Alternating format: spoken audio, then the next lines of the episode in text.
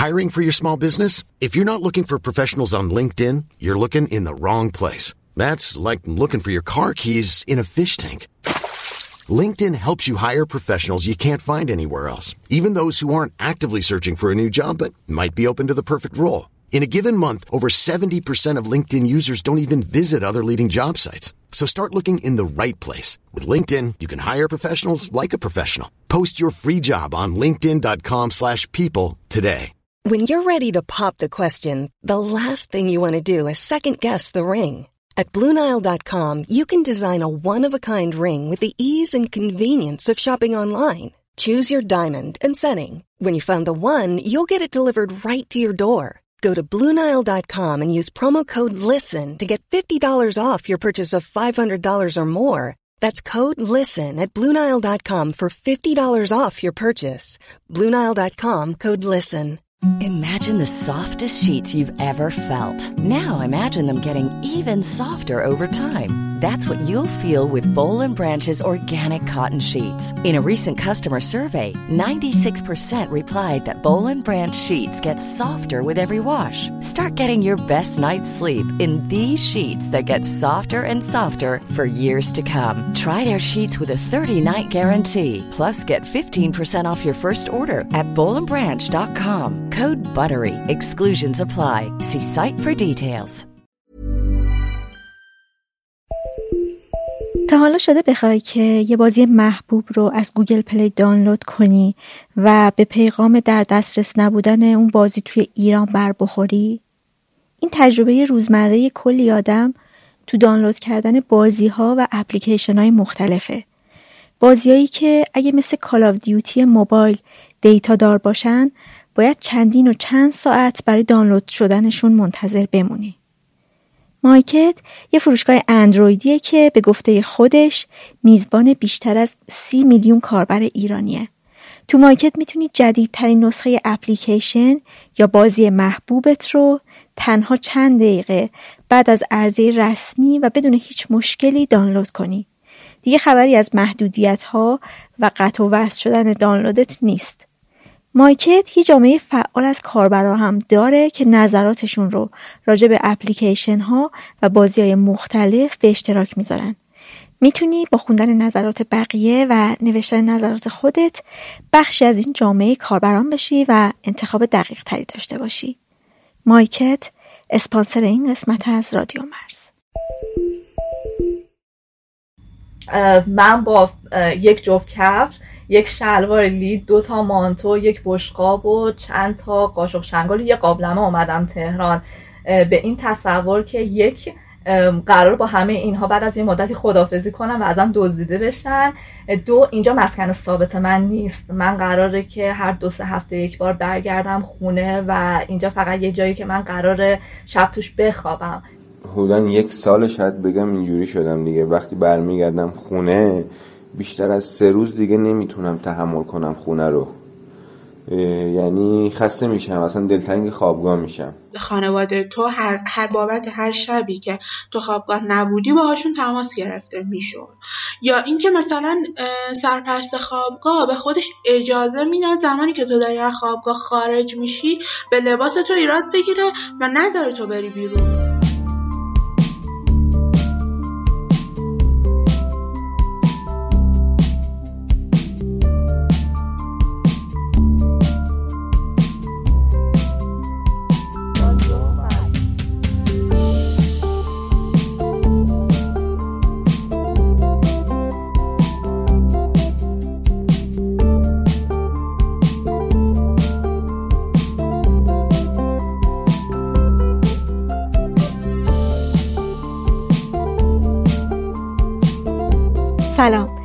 45 قسمت رادیو مرزه. من مرزیه هستم و تو هر قسمت از پادکست با کسایی صحبت می‌کنم که به واسطه یه ویژگی تجربه اتفاق یا انتخاب احساس جدا افتادگی و فاصله از بقیه دارن. این قسمت درباره فاصله که سکونت در خوابگاه دانشجویی بین یک ساکن خوابگاه و دیگران به وجود میاره.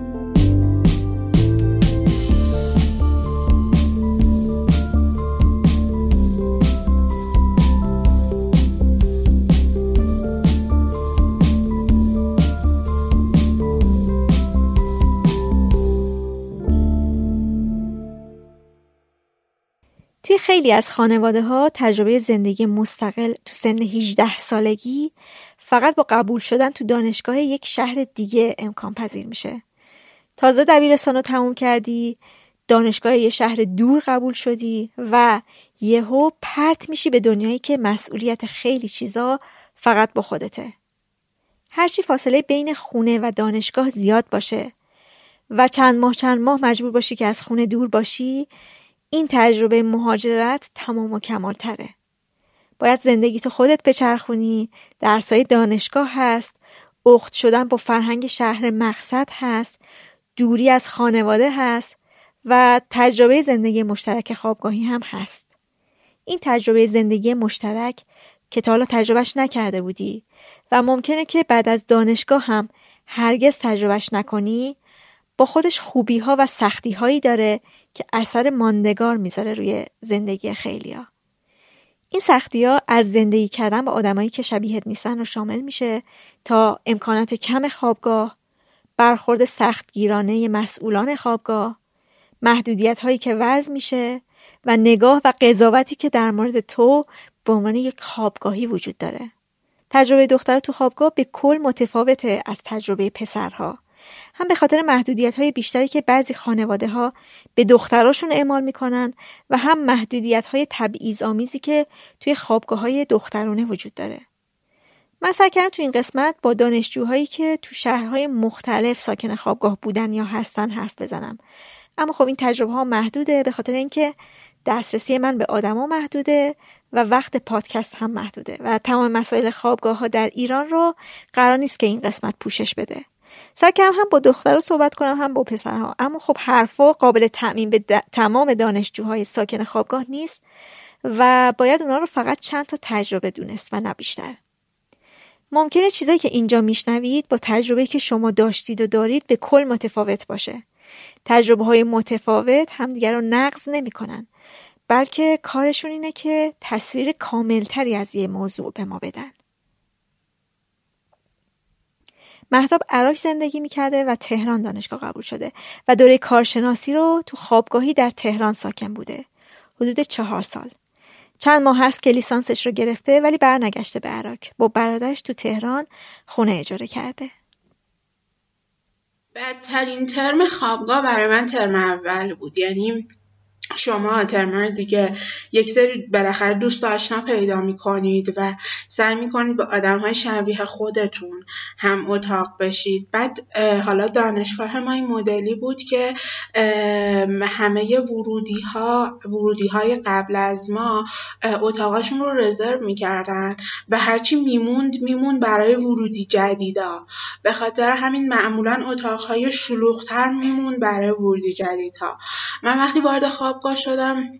وارد یه اتاق شیش تخته شدم که اتاق به نسبت شلوغی بود هر کسی از یک منطقه بود و هر کسی یه مدل بود. یعنی ما حتی از مثلا دینای مختلف تو اتاقمون داشتیم تا مثلا اینکه آدم های خیلی خیلی متفاوت و این شرایط خیلی سخت می‌کرد. بعد حتی همرشته هم نبودیم. حتی تو یک دانشکده هم نبودیم. یعنی مثلا تلاش نکرده بودم بچه هایی که مثلا توی دانش کردن یا مثلا هم رشتن که ممکنه باز مثلا سر یک چیزی با هم توافق داشته باشن رو توی اتاق بذارن. کلا خیلی رندوم هر اتاقی که جا داشت رو مثلا چیز می‌کردن دیگه. مثلا خودشون انتخاب می‌کردن و تو هیچ حق انتخابی نداشتی.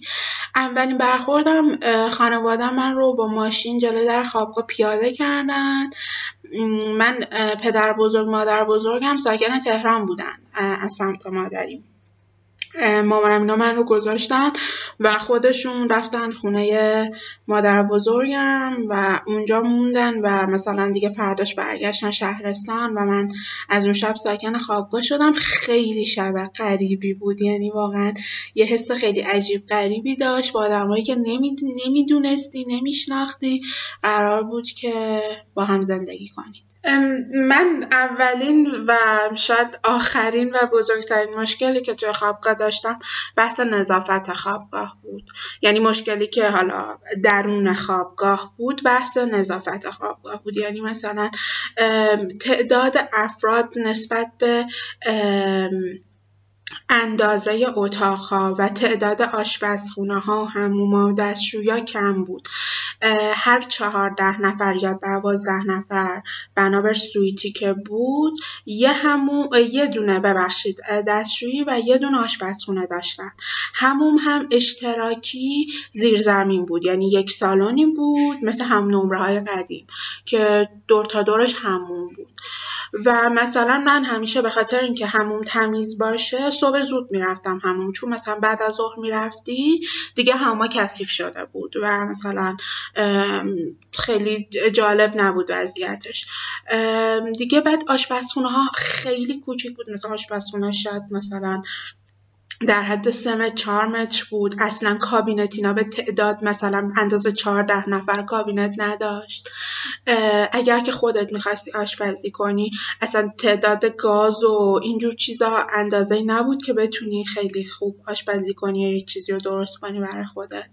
و این مسائل از اول تا آخر خوابگاه بود و خیلی هم گفتنش فرق نمی‌کرد چون که توی دانشگاه علامه خوابگاهی که من بودم خوابگاه رنگ یکش بود. یعنی همه خوابگاه های دخترونه وضعیتشون بدتر از خوابگاه ما بود. ما اگر اعتراضی می‌کردیم اینجوری بودن که برید خودتون رو شک کنید خیلی هم جاتون خوبه. من یادمه که ولی مثلا ترمای اول دوم خیلی انصراف دادن. یعنی مثلا حتی اقل من سه چهار نفر رو می‌شناسم توی خوابگاه بودن. ولی مثلا دیگه ترم دوم به بعد نیومدن. یعنی مثلا حالا یا رفتن شهرشون انتقالی گرفتن یا مثلا دیگه نیومدن اصلا. و حس, حس می‌کردن که مثلا فضای خوابگاه خیلی برشون سخته. اصلا من خیلی ترمه خوابگاه نمیموندم. یعنی بیشتر سعی می‌کردم خونه مادر بزرگم و خاله هم و اینا بمونم. یعنی خیلی فضاش برام سنگین بود. ولی مثلا ترم چهار اگر دعوتم هم می‌کردن شاید مثلا خیلی تمایل نداشتم برم. مثلا دوست داشتم که تو خوابگاه بمونم. یعنی انقدر تفاوت کرده بود. این فاصله زمانی گذار بود. ولی بودن بچه هایی که هم منزوی بودن هم دوستی نداشتن. مثلا موقعی که همه با هم داشتن مثلا بحث می‌کردن که آره ترم دیگه مثلا فلانی بیا بریم فلان اتاق رو بگیریم. آدم هایی بودن که مثلا اون نفری می‌شدن که توی جمع نبود ولی مثلا جای دیگه ای نداشت می‌رفت هم اتاقی اونها می‌شد. بودی همچین چیزهایی رو هم. به خاطر مثلا لحج و اینها هم نمی‌تونم بگم چون که اکثر بچه ها خب لحجه و گویش خاص خودشون رو داشتن ولی خب مثلا یه سری چیزا بود یه سری شرایط بود که شاید مثلا یک سری آدم ها انزوا رو برمیگزیدن و سعی می‌کردن که خودشون رو از جمع که توی خوابگاه بود دور نگه دارن از مهداب پرسیدم که آیا تو دانشگاه بین بچه های ساکن تهران و ساکن خوابگاه فاصله ای حس می کرده؟ مرزبندی که وجود داشت. یعنی مثلا همه می‌دونستن که فلانی خوابگاهی فلانی خوابگاهی نیست. چون که حالا یه نکته مثبتی که داشت کسایی که خوابگاهی بودن معمولا تعداد دوستای بیشتری داشتن. یعنی مثلا تو یک سری دوست خوابگاهی داشتی یک سری دوست داشتی که مثلا هم رشتت بودن و هم دانشکدت بودن. اینها. بچه خوابگاهی معمولا شناخته می‌شدن چون اصلا با سرویس می اومدن با سرویس می‌رفتن و مثلا خب می‌گفتن سر کلاس ها که خوابگاهی و اینا. من خودم هیچ موقع مثلا خیلی برخورد بدی ندیدم ولی مثلا شده بود که حرف زده بودم یا جابت گفته بودم که آره من الان مثلا با برم خوابگاه. بعد مثلا من گفته بودم تو که لحجه نداری خوابگاهی مثلا از این برخوردات دیدم مثلا مثلا ترم اول دوم که حالا مثلا آدم ها تعجب می‌کردن از اینکه خوابگاهی هم. ولی این دو دستگی وجود داشت که مثلا یک سری ها ساکن خوابگاه یک سری ها ساکن خوابگاه مثلا نیستن و اینا. مثلا من دوستایی رو داشتم که اصلا با هم رشته یا هم دانشکده یاشون هیچ دوستی رو نداشتن. و مثلا صرف دوستیشون تو دانشگاه هم به افرادی که باهاشون هم خوابگاهی بودن در واقع محدود می‌شد. یعنی به جز دوست خوابگاهیشون دوستای دیگه ای رو نداشتن. یک سریش به خاطر حالا همین برخوردها بود و یک سری دیگه هم به خاطر این بود که بالاخره ما با هم زندگی می‌کردیم توی خوابگاه و خب این خیلی شرایط رو متفاوت می‌کرد. یعنی در جریان شاید همین که حریم خصوصی نداشتیم باعث می‌شد که در جریان جزئی ترین اتفاقات زندگی طرف مقابل باشیم. مثلا می‌دونیم که آقا مثلا فلانی چه می‌دونم خواهرش و مادرش امروز ما هم دعواشون شده. یعنی ما حتی از این چیزهای هم دیگه هم مطلع می‌شدیم ناخواسته. به خاطر همین باعث می‌شد که خب خیلی سعی کنیم این روابط رو محکم نگه داریم. از محتاب درباره محدودیت هایی که تو خوابگاه می‌دید پرسیدم. ببینید من که وارد خوابگاه شدم ساعت خوابگاه دخترانه نه بود ساعت برگشت. شیش صبح بود تا نه شب. من یادم تقریبا ما حدود یک ترم با چند تا از فعالین دانشجوی دانشگاه واقعا دوندگی کردیم. یعنی امضا جمع کردیم توی خوابگاه ها با معاونای دانشگاه جلسه با رئیس دانشگاه جلسه. تا تونستیم یک ساعت این ساعت خوابگاه رو جابجا کنیم. یعنی به جای نه بکنیمش ده و سر همونم مثلا کلی سر ما منت گذاشته بودن. یعنی مثلا ما ساعت خوابگاه شما رو یک ساعت زیاد کردیم. در صورتی که اصلا بر پسر همچین محدودیتی وجود نداشت. یعنی اصلا اهمیتی نداشته ساعتی برمیگردن خوابگاه. یا اینکه مثلا سرپرست خوابگاه به خودش اجازه می‌داد زمانی که تو از خوابگاه خارج میشی به لباس تو ایراد بگیره و نذاره تو بری بیرون و مثلا تو رو بفرسته اتاق لباس تو عوض کنی برگردی. یعنی همچین اجازه ای سرپرست خوابگاه برای خودش قائل بود و این کارو می‌کرد که مثلا فلانی داری میری مانتوت خیلی کوتاهه برو مانتوت عوض کن. و طرف مجبور می‌شد بره مانتوش رو عوض کنه و برگرده. یا اینکه مثلا اگر که یکی رو می‌دیدن که مثلا با یه پسری تو کوچه است وقتی میومد مثلا اینجوری بودن که ازش میپرسیدن مثلا با کی وایستاده بودی تو کوچه؟ یا یه جوری یه دردسری براش درست می‌کردن. یعنی حالا مثلا حتی اگر مستقیم ازش نمیپرسیدن بالاخره اون طرف می‌رفت زیر ذره بین و تمام کاراش رصد می‌شد که اینا سر در بیارن که مثلا اون پسر پسری که این باهاش تو کوچه بوده کی بوده؟ یعنی بچه ها معمولا سعی می‌کردن برن اگر که قرار با, با کسی قرار داشتن من کوچه بغلی وایسن که مثلا خوابگاه نبینه دوربینا نگیره که مثلا مشکلی براشون پیش نیاد. از این قبیل داستانا خیلی داشتیم. مثلا ما اگر که می‌خواستیم از خوابگاه خارج بشیم و شب برنگردیم بعد یه دفتری پر می‌کردیم به اسم دفتر حضور و قیاب نام و نام خانوادگیمون و دلیل اینکه چرا داریم میریم و اینکه کجا میریم رو بعد مینوشتیم. و شب اون شبی که مثلا نبودیم زنگ می‌زدن با خانوادهمون هماهنگ می‌کردن که مثلا شما می‌دونید فلانی الان نیست. بعد مثلا خانواده باید تایید می‌کردن و مثلا اینجوری بود روندش. یعنی خانواده تو هر, هر بابت هر شبی که تو خوابگاه نبودی باهاشون تماس گرفته می‌شد. از این داستان ها حضور و قیاب مثلا بلا استثنا یعنی من در تمام شبهایی که خوابگاه بودم یک شبم نشد که مثلا رأس ساعت ده نیان در اتاق بزنن حضور قیاب کنن تک تک اسم بخونن و حتی ببیننت یعنی مثلا اگر تو توی بالکن اتاق بودی مثلا هم اتاقیات می‌گفتن که فلانی هست اینا قبول نمی‌کردن. تو بعد از بالکن میومدی بیرون چهره تو رو می‌دیدن شناسایی می‌شدی در واقع و بعد حضوری تو می‌زدن. من به شخصه مثلا اگر قرار بود یک شبی دیرتر برگردم خواب یعنی انقدر درد سرش زیاد بود و مثلا بچه ها رو بابت این قضا یا کمیته انضباطی و این داستان ها می‌کردن که مثلا من اگر قرار بود امشب ساعت 11 برگردم خوابگاه خودم زنگ می‌زنم به خانوادم می‌گفتم باهاشون هماهنگ می‌کردم. بعد مثلا به مامانم می‌گفتم که مامان زنگ بزن به خانم فلانی بگو. بگو که من می‌دونم که منو راه بدن. چون اگر تو نگی در خوابگاه یک ساعتی به بعد قفل می‌کردم و تو بعد زنگ می‌زدی نگهبان میومد جلو در اینجوری بود که مثلا چرا دیر اومدی؟ آیا هماهنگ شده دیر اومدی یا هماهنگ نشده؟ حتی من شده بود که واقعا با خود دانشگاه بابت مثلا مراسمی هماهنگ کرده بودم که مثلا من فلان کار رو دارم داخل دانشگاه و دیر میرم خوابگاه. مثلا رفته بودم خوابگاه مثلا اینجوری بود که نه با ما هماهنگ نشده مثلا فردا حتما برو از معاونت نامه بگیر بردار بیار که مثلا تو دیر اومدی. شاید تو مراسم دانشگاه نبودی جای دیگه بودی. از این داستان خیلی پیش می اومد واقعا هر روز از این داستان ها بالاخره برای یکی پیش می ببینید من به شخصه توی خوابگاهی که خودم ساکن بودم ندیدم که کسی رو راه ندن شب. ولی خب شنیده بودم یعنی این مثلا خیلی چیز عجیب غریبی نبود. یعنی این صحبت ها می‌رسید که مثلا فلانی اجازه ندادن بیاد خوابگاه. ولی خوابگاه ما معمولا اجازه می‌داد بیای داخل.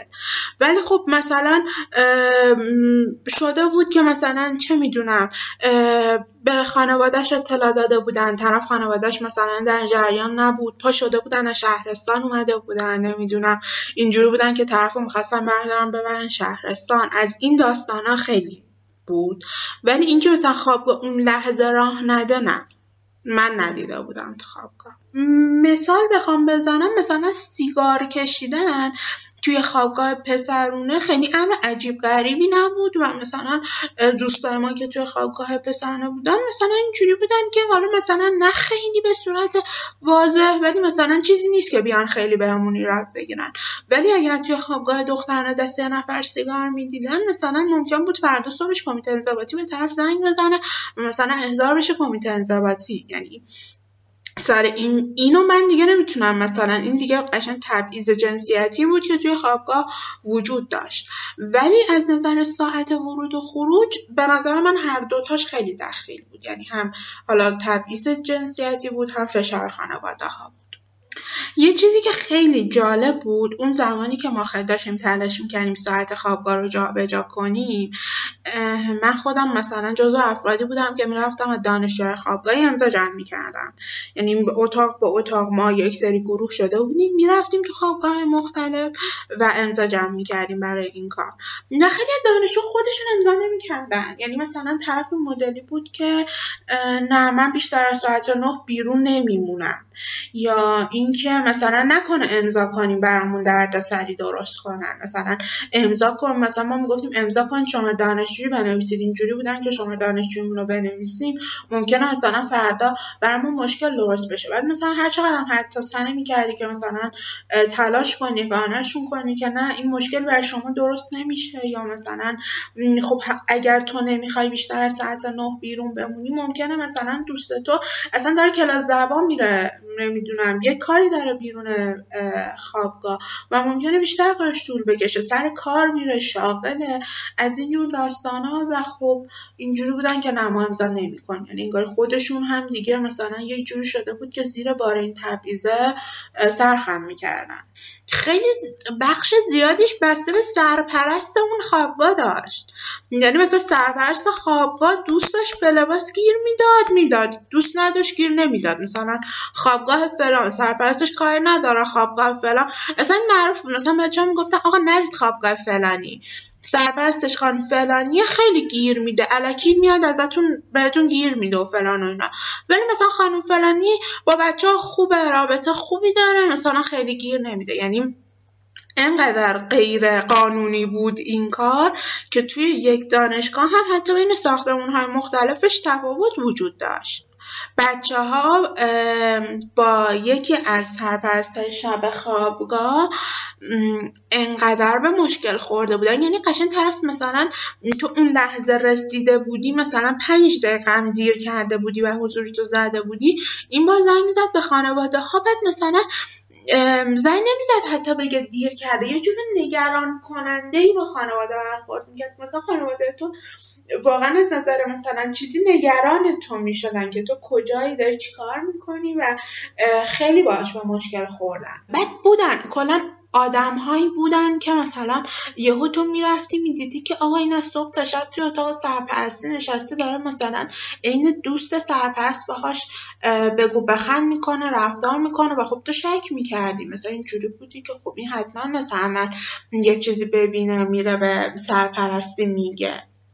یه همچین فضایی وجود داشت. مثلا چه می‌دونم بچه ها اگر پاسور داشتن تو اتاقاشون مثلا شب و پاسور بازی می‌کردن سعی می‌کردن از همچین افراد این قضیه رو پنهان کنن. مثلا یادم دم عید خب بچه هم رفتن خرید می‌کردن. حتی نه تنها برای خودشون بلکه چون مثلا حالا تهران بود و مثلا گسترده تر و تنوع اینا مثلا می‌خواستن برای خواهرشون برای خانوادهشون هم خرید کنن. و مثلا همیشه محدودیت وجود داشت که مثلا وای دیر شد وای بدویم بریم. بعد می‌دونید مثلا شرایط دانشجوی خوابگاهی که سر کار نمیره اونقدر خوب نیست که مثلا بتونه اسنپ بگیره یه رو به خودش رو برسونه. که همه بچه ها معمولا با تاکسی و نمی‌دونم مترو و بیارتی و اینا رفت آمد می‌کردن. مثلا این یه رو 20 دقیقه دیر رسیدن ها خیلی چیز عجیب غریبی نبود. ولی خب همه اینا رو ثبت می‌کردن. بعد مثلا اینجوری بود که اگر یه حدی بیشتر بشه مثلا کمیته انضباطی چیز احضارتون می‌کنه.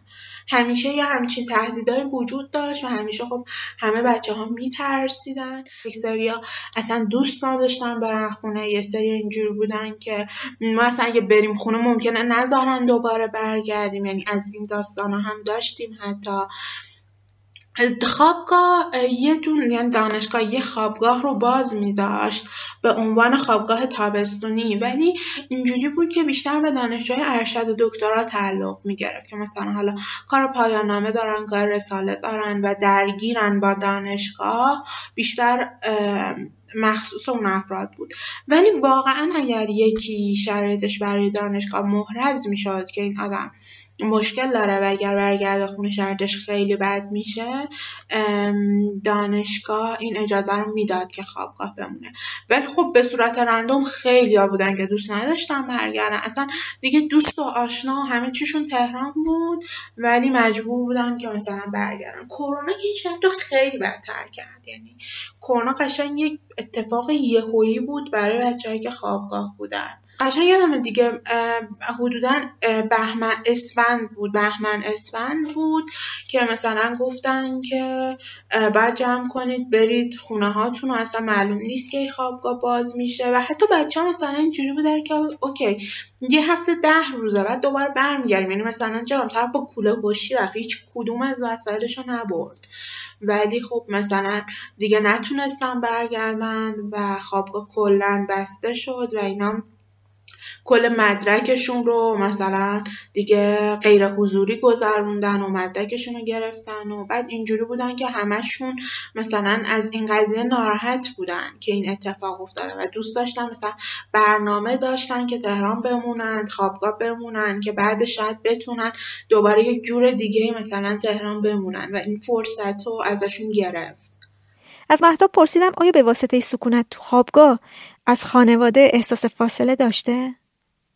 من به شخصه هیچ موقع توی دوران خوابگاه احساس نمی کردم که ساکن یک جای دائمی مثلا به اسم خونه هستم. یعنی من نه دیگه خونهمون تو عراق رو خونه می‌دونستم نه خوابگاه رو خونه می‌شد دید. یعنی خوابگاه اونقدر احساس امنیت روانی خونه بودن به آدم نمی‌داد.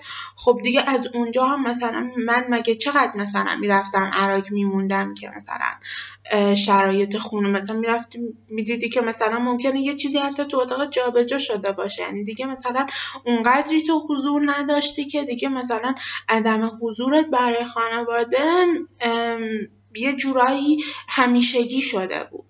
و این کلا خیلی بد بود. مثلا من همیشه می‌گفتم که من خونه بدوشم. مثلا من همیشه خ... مثلا می‌رفتم دانشگاه. حتی گاهی اوقات مثلا چه می‌دونم یه دست لباس سخونگی تو کیفم بود که مثلا ممکن بود از دانشگاه مستقیم برم خونه خالم. ممکن بود برم خونه دوستم. یعنی قشنگ احساس خونه به دوشی می‌کردم اون دوران. و هیچ جا اون احساس امنیت روانی خونه رو به من نمی‌داد. بعد یه چیزی که وجود داشت. مثلا تابستون هم که می‌شد تو برمیگشتی خونه انگاری دیگه برات سخت بود زندگی کردن. یعنی همون جوری که زندگی کردن تو خوابگاه سخت بود انگاری زندگی کردن با خانواده هم دیگه به راحتی قبلش نبود. و خود این مسئله مثلا همیشه برای من چالش بود. یکی از دلایلی که من واقعا صد درصد تصمیم گرفتم که بعد از زندگی خوابگاهی مستقل زندگی کنم همین بود که اسم کردم که من دیگه نمی‌تونم برگردم مثلا به اون دورانی که در بیرستان بودم و با خانواده زندگی می‌کردم. تو زمانی که دیگه خودت زندگی می‌کنی پیش خانوادت نیستی بابت یه سری چیزا مثلا انگاری دیگه به کسی سوال جواب پس نمیدی به کسی اطلاع نمیدی یه سری کارها روتین زندگی شده. مثلا حتی کسی بهت یه سری تذکرات مثلا کوچیک کوچیک هم نمیده. مثلا نمیگه که مثلا داری میری بیرون نمی‌دونم مراقب موبایلت باش مراقب فلان چیزت باش. همه اینها خب وقتی برمیگردی تو خونه دوباره اون حالت اولیش انگار. و این مثلا اینجوری بودی که آقا مثلا من سه سال چهار سال خودم زندگی کردم و تونستم زندگی کنم که الان مثلا اینجا هم شما به من دارید تذکر می‌دید بابت کوچکترین چیزهایی که من به صورت روزمره همه اینا رو رعایت می‌کردم و مشکل نداشتم. یه همچین حالتی وجود داشت. محتاب میگه که بودن تو خوابگاه براش تجربه ارزشمندی بوده. با تمام یعنی با واقعا با همه این مشکلات و چالش هایی که توی خوابگاه داشتیم من هنوزم اگر برگردم به عقب اولین انتخابم زندگی خوابگاهی و دانشجوییه. چون هم خیلی چیزا یاد گرفتم یعنی واقعا تونستم که گیریم خودم رو از آب بکشم بیرون. و همین که واقعا دوستای خوبی پیدا کردم. یعنی مثلا توی خوابگاه انگاری بعضی انگاری نقش مامان تو داشتن بعضی نقش خواهر تو داشتن. یعنی مثلا انگاری آدم ها توی حتی نقش های اسمی خانوادگی تو هم فرو رفته بودن و یه حس خیلی عجیب غریبی واقعا بین بچه ها جریان داشت. و خب این خیلی عجیب بود. یعنی از مثلا می‌دونید شما خیلی در جریان جزئیات زندگی هم اتاقیات و دوستاتون توی خوابگاه بودید و خیلی می‌تونستید باشون هم دردی کنید. چه دوستی معمولی مثلا اینکه ما ساکن یه شهر باشیم و با هم دوست باشیم اون حس همبستگی که توی خوابگاه داری و با آدم نمیده. و من واقعا دلم برای دوران خوابگام تنگ میشه. همیشه هم تنگ میشه. و معتقدم که اگر حتی ارشد یا دکترا برگردم به خوابگاه با اینکه خیلی عجیب غریب خواهد شد ولی دیگه اون حسی که کارشناسی داشتم و قطعا نخواهم داشت.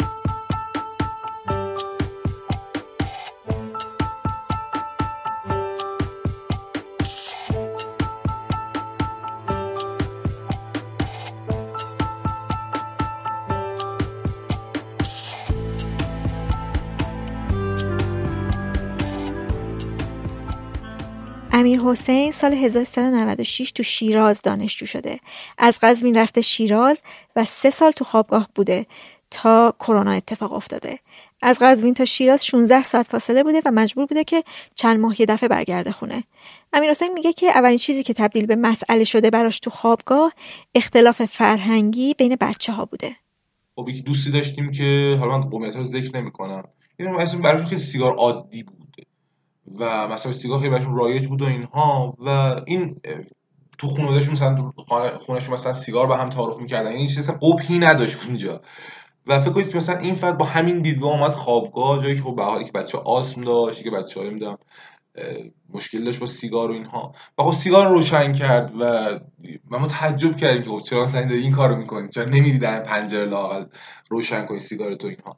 یا مثلا ساعت خوابی مثلا که بچه‌ای که بازی از قومت خاص بود میگفتش که من اهل یک قسمت کوهستانی هم و اینجوری هم که ما همیشه با طول آفتاب بلند میشیم پنج صبح باید بلند بشیم و 18 سال اینجوری بزرگ شدم حالا مثلا اومدم اینجا و خب نمی‌تونه این فرد خودش رو تغییر بده دیگه.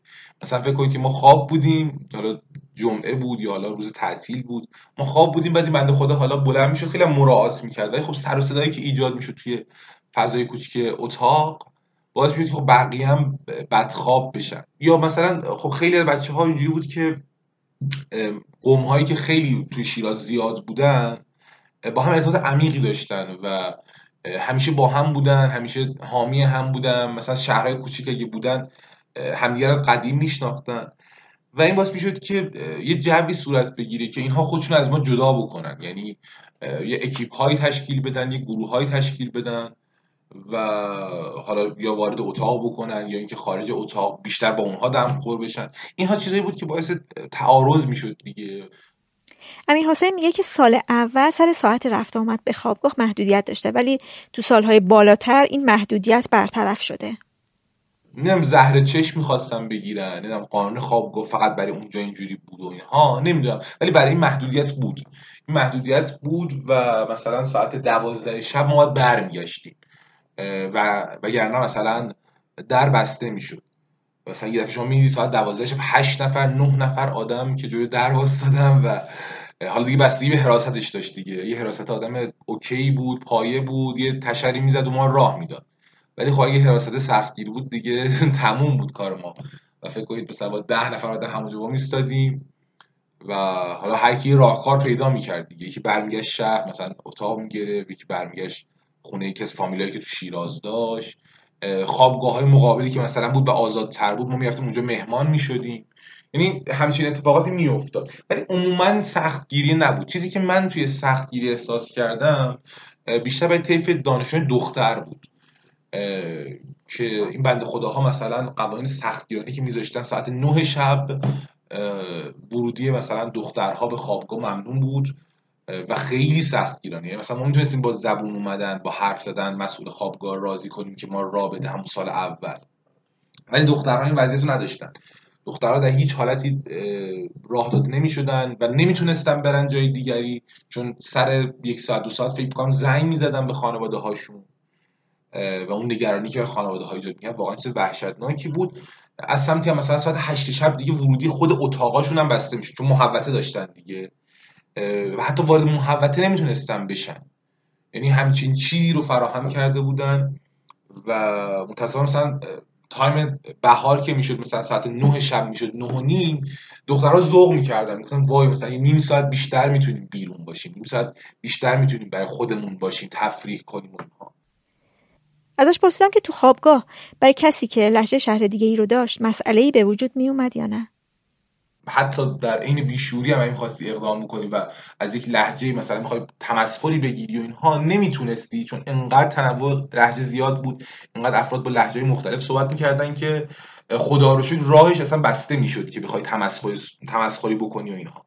ولی از سمتی چرا؟ تو فضایی که دیگه آکادمیک تر می‌شد فضایی که مثلا حالا یک نشست علمی بود فضایی که نمی‌دونم یک فعالیت فرهنگی بود فضای کلاسی بود متاسفانه همه انتظار داشتن که شما با لحجه سلیس فارسی تهرانی صحبت بکنی لحجه رو دخیل نکنی و اگر می‌کردی خب به بد نگاه می‌کردن ممکن حتی از سمت استادها مسخره بشی. آره این توی فضای آکادمیک و رسمی تر ایجاد می‌شد اما خود خوابگاه نه. البته بگم که این قضیه متأسفانه برای خود شیرازی ها هم بود یعنی رفتی به غیر شیرازی ها نداشت. اونم به این شکل که خود شیرازی ها هم که مثلا شما 5 دقیقه قبل که طرف لهجه شدید و شیرین واقعا. شیرازی صحبت می‌کنه. سر کلاس که میشه قشنگ لهجهش رو سانسور می‌کنه و سعی می‌کنه که بیاد به لهجه معیار حالا صدا سیمایی در واقع بهتر بگیم نزدیک بشه. چندین نفر دوستان من که خوابگاهی بودند زمانهایی که مثلا بیرون می‌رفتن می‌خواستن خودشون معرفی بکنند نمی‌دونم چرا واقعا. حقیقتا من هیچ درک نکردم. یا خودشون رو شیرازی می‌دونستند. می‌گفتن نه ما مثلا شیرازی حالا فوقش مثلا مهاجریم. اگه لهجم ندارم بخاطر این مهاجرم مثلا. و یه ادم بودن که خودشون رو صاحب خونه می‌دونستن. یعنی می‌گفتن که بله من مثلا دانشجوام ولی اینجا خونه دارم. و من نمی‌دونستم چرا. هیچ وقت درک نکردم و اینها. ولی ببینید خواه یک دیدی بود. من جو سنگین احساس می‌کردم. یعنی توی ناخودآگاه توی دیالوگ های کسانی که حالا خود شیراز زندگی می‌کردن این دیالوگ بود که حالا امشب چیکار می‌کنم بر برنامه یک شب بود و حالا شما که خوابگاهید می‌دونید؟ یعنی یک مرزی قرار داده می‌شد. یعنی حالا این خوابگاهی بودنه انگار الان اولویته. اوکی خوابگاهی بودنه. یعنی می‌تونی وارد این جمع بشی با وجود وصف و آرزه خوابگاهی بودن یا نه. خیلی از افراد خودشون تهرانی جا می‌زدن. این هم به ذهنم رسید. نمی‌دونم چرا. و اینم واقعا هیچ وقت متوجه نشدم ولی افراد مثلا طرف حالا شهرهای شهرهای مختلف بودن. و حالا لحجه نداشتن که خیلی مشخص باشه خودشون رو تهرانی جا می‌زدن. مثلا ما تهرانی. و ما تعجب می‌کردم. مثلا با دوستم می‌رفتم بیرون یه جا می‌رسیدیم طرف صحبت می‌کرد. شیرازی هم خیلی خونگرمی خیلی زود بحث دیالوگ رو باز می‌کنم صحبت می‌کرد و طرف اون لحظه می‌خواد خودشو معرفی کنه شهرش رو نمی‌گفت و می‌گفت من تهرانی هم و فلان. نمی‌دونم چرا. شاید اینو باید تو همون قضیه قسمتی که در مورد تهران و شهرستان صحبت کردید بگردیم. که شاید این فرد حسش این بود که خودشو تهرانی جا می‌زد یک لول بالاتری بود از اون شیرازی که داشت باش دیالوگ برقرار می‌کرد. حسم اینه. از امیر حسین پرسیدم برای برقراری رابطه عاطفی این ساکن خوابگاه بودن تبدیل به مسئله می‌شد یا نه؟ دوستانی که خب ارتباط داشتن با حالا جنس مخالف خودشون و رابطه عاطفی و احساسی برقرار می‌کردن دو حالت بیشتر نداشت دیگه. یعنی یا به این شکل بود که با یک خوابگاهی دیگر وارد رابطه می شدن یا با یک فرد از همون ساکن شیراز. که این نکته اینجا بهتون بگم. خود شیرازی ها اون توی بچه ها متوجه می شدن خیلی مایل به ارتباط با خوابگاهی ها ندن دختر پسر نداشت. من نمی‌دونم. این هم چیزهایی بود که نمی‌دونم. چرا؟ آره این از این جهت. و افرادی هم که خب وارد رابطه میشن گفتم یا با یک خوابگاهی دیگه وارد رابطه میشن یا با افراد ساکن شیراز. و شما حساب کنید همون فاصله زمانی ایجاد می‌شد دیگه. یعنی سه ماه شما به حال رابطه لانگ دیستنس رو تجربه می‌کردید. امیر حسین میگه که سکونت تو خوابگاه یک گسستی بین دوره قبلی زندگی و دوره فعلی به وجود میاره. شما به حال توی 18 سالی که در شهر خودتون زندگی می‌کنید حالا 18 سال رو سن منطقی ورود به دانشگاه و کارشناسی میگم. لزوما معنای قطعیت نیست. ولی مثلا 18 سالی که شما در شهر خودتون زندگی می‌کنید به حال دوستانی پیدا می‌کنید در مقاطع مختلف بچه های محل بچه های نمی‌دونم فامیل. و دوستانی دارید که خب با اینها ارتباط خودتون رو ساختید از دوران بلوغ مثلا ممکنه کنار شما باشن تا دوران پر استرس کنکور و زمان حالا جالب دبیرستان و اوقات خوشی که با هم ساختید و اون حالا ممنوعیت هایی که برای بچه های زیر 18 سال رخ میده و برای شما کم کم برداشته میشه کنار هم. اینها رو ما داشتیم. و حالا حساب کنید که یک تایمی وارد دانشگاه میشید. حالا ممکنه اون فرد هم بره یک شهر دیگه شما برید یک شهر دیگه. پسرها هم که معمولا اونقدر تماس بگیر به رفیقهاشون نیستن و خیلی از روابط تموم میشه. و این خیلی تلخه. شما فکر کنید که تازه میگم به نظر من دوستی خوابگاه از دوستی های دوران دبیرستان و قبلترش محکمتره. چون حالا دوستی قبل دانشگاه بیشتر اینجوری که خب ما بیرون میریم با هم دیگه. نمی‌دونم رستوران میریم با هم دیگه سفر میریم با هم دیگه. ولی دوستی دوران خوابگاه اینجوری که شما با هم زندگی می‌کنید. شما هر روز یک فردی رو می‌بینید. هر روز کنار هم از خواب بلند میشید هر روز کنار هم میخوابید. قطعا با هم شده خیلی جزئی خیلی کم دیالوگ دارید در روزتون با هم صحبت می‌کنید. و قشنگ با این فرد زندگی می‌کنید دیگه. قشنگ با این فرد زندگی می‌کنید. و خب حالا کارشناسی تموم شد و خب فلانی فلانی خداحافظ و خدا نگهدار شیراز بچه های شیراز رفقای شیراز خداحافظ. خیلی سخته خیلی سنگینه. و محدود میشه که حالا اگه مقطع تحصیلی بالاتری هست همدیگر اونجا ببینید توی شهر جدید همدیگر ببینید می‌دونید چی میگم؟ و دوستیار نابود میشه دیگه. دوستیار نابود میشه ولی خب باز هم افرادی میمونن. من دوستانی دارم که واقعا ازش ممنونم و واقعا هستن هنوزم. یعنی انقدر اوقات خوشی کنار هم داشتیم انقدر به هم دیگه کمک کردیم که من می‌دونم که یک جایی واقعا گیر بکنم می‌تونم بهشون تماس بگیرم. ما سر سال که می‌شد باید مثل یک مستجر باید مثل یک کلی باید مثل یک مهاجر اشایر نشین به هر حال جابجا جا می‌شدیم.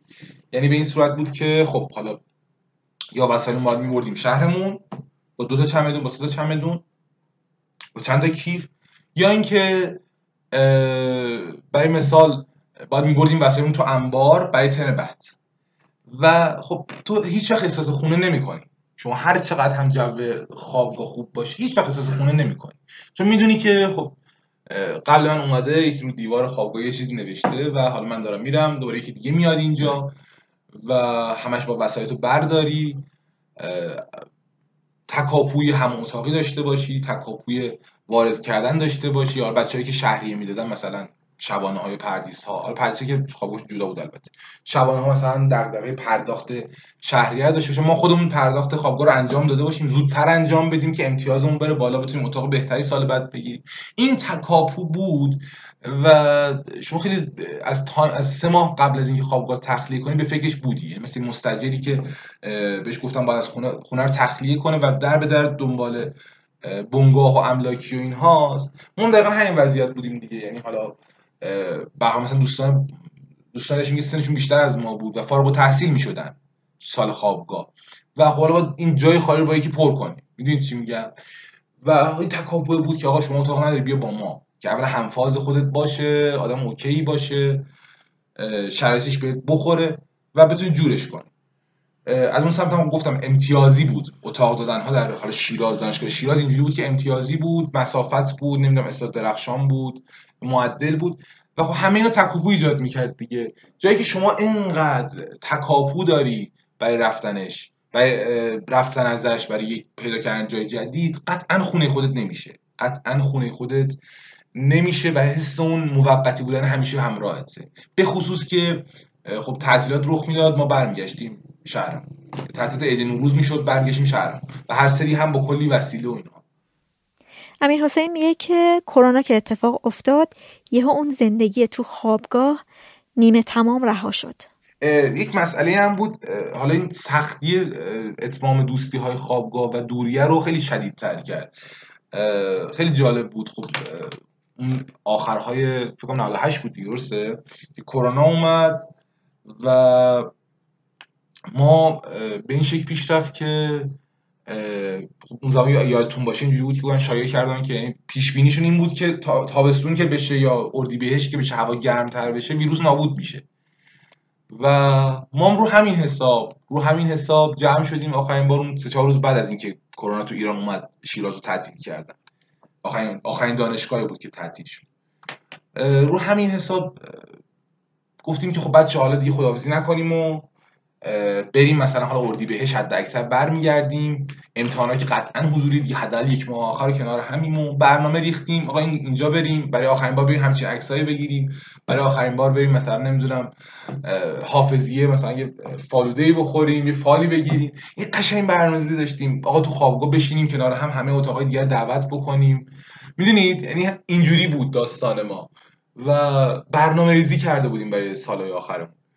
و خب نشد. و اون خداحافظی که ما موقت انجام دادیم و حتی بغل هم همدیگر بغل نکردیم آخرین حرفا رو به همدیگه نزدیم. یهو تموم شد. به این امید که برمیگردیم و خب دیگه هیچ وقت برنگشتیم. امیر حسین حالا دانشجوی کارشناسی ارشد تو تهرانه و به جای خوابگاه ترجیح داده که خونه اجاره کنه. نه من از اول می‌خواستم خونه بگیرم چون اون دورانی که من کارشناسی بودم. حالا این بچه های ارشد که خوابگاه دارن بهتر می‌تونن جواب بدن. ولی مثلا خب با دوستان کارشناسی ارشدم ارتباط داشتم. و مثلا اتاق بچه کارشناسی ارشد خیلی هر چقدر این کارشناسی ما بچه کارشناسی که سابقا بودیم هیجان داشتیم شور داشتیم نمی‌دونم. حالا بخش ورق بازی کن هوش بازی کن. از این تفریحات کودکانه که داشتیم و صحبت هایی که بود و نمی‌دونم مسائلی که مطرح می‌شد این اتفاق برای بچه ارشد نمیفته دیگه. اتاقشون حالا تو شیراز اینجوری بود لاغر جمعیت کمتری داره. بعد خب ارشد اینجوری که شما لزوما تو سن 23 سالگی که نمیری ارشد. می‌بینی یک مثلا هماتاقی 40 ساله داری. می‌بینی مثلا یه هماتاقی 23 ساله داری. سنی خیلی بیشتر خودشون نشون می‌داد. و کلاس ها کمتر خیلی فقط میان و میرن. نه من دوست داشتم که ارشد رو از اون سمت زندگی مجردی رو تجربه بکنم و یکم مستقلتر باشم تا زندگی خوابگاه.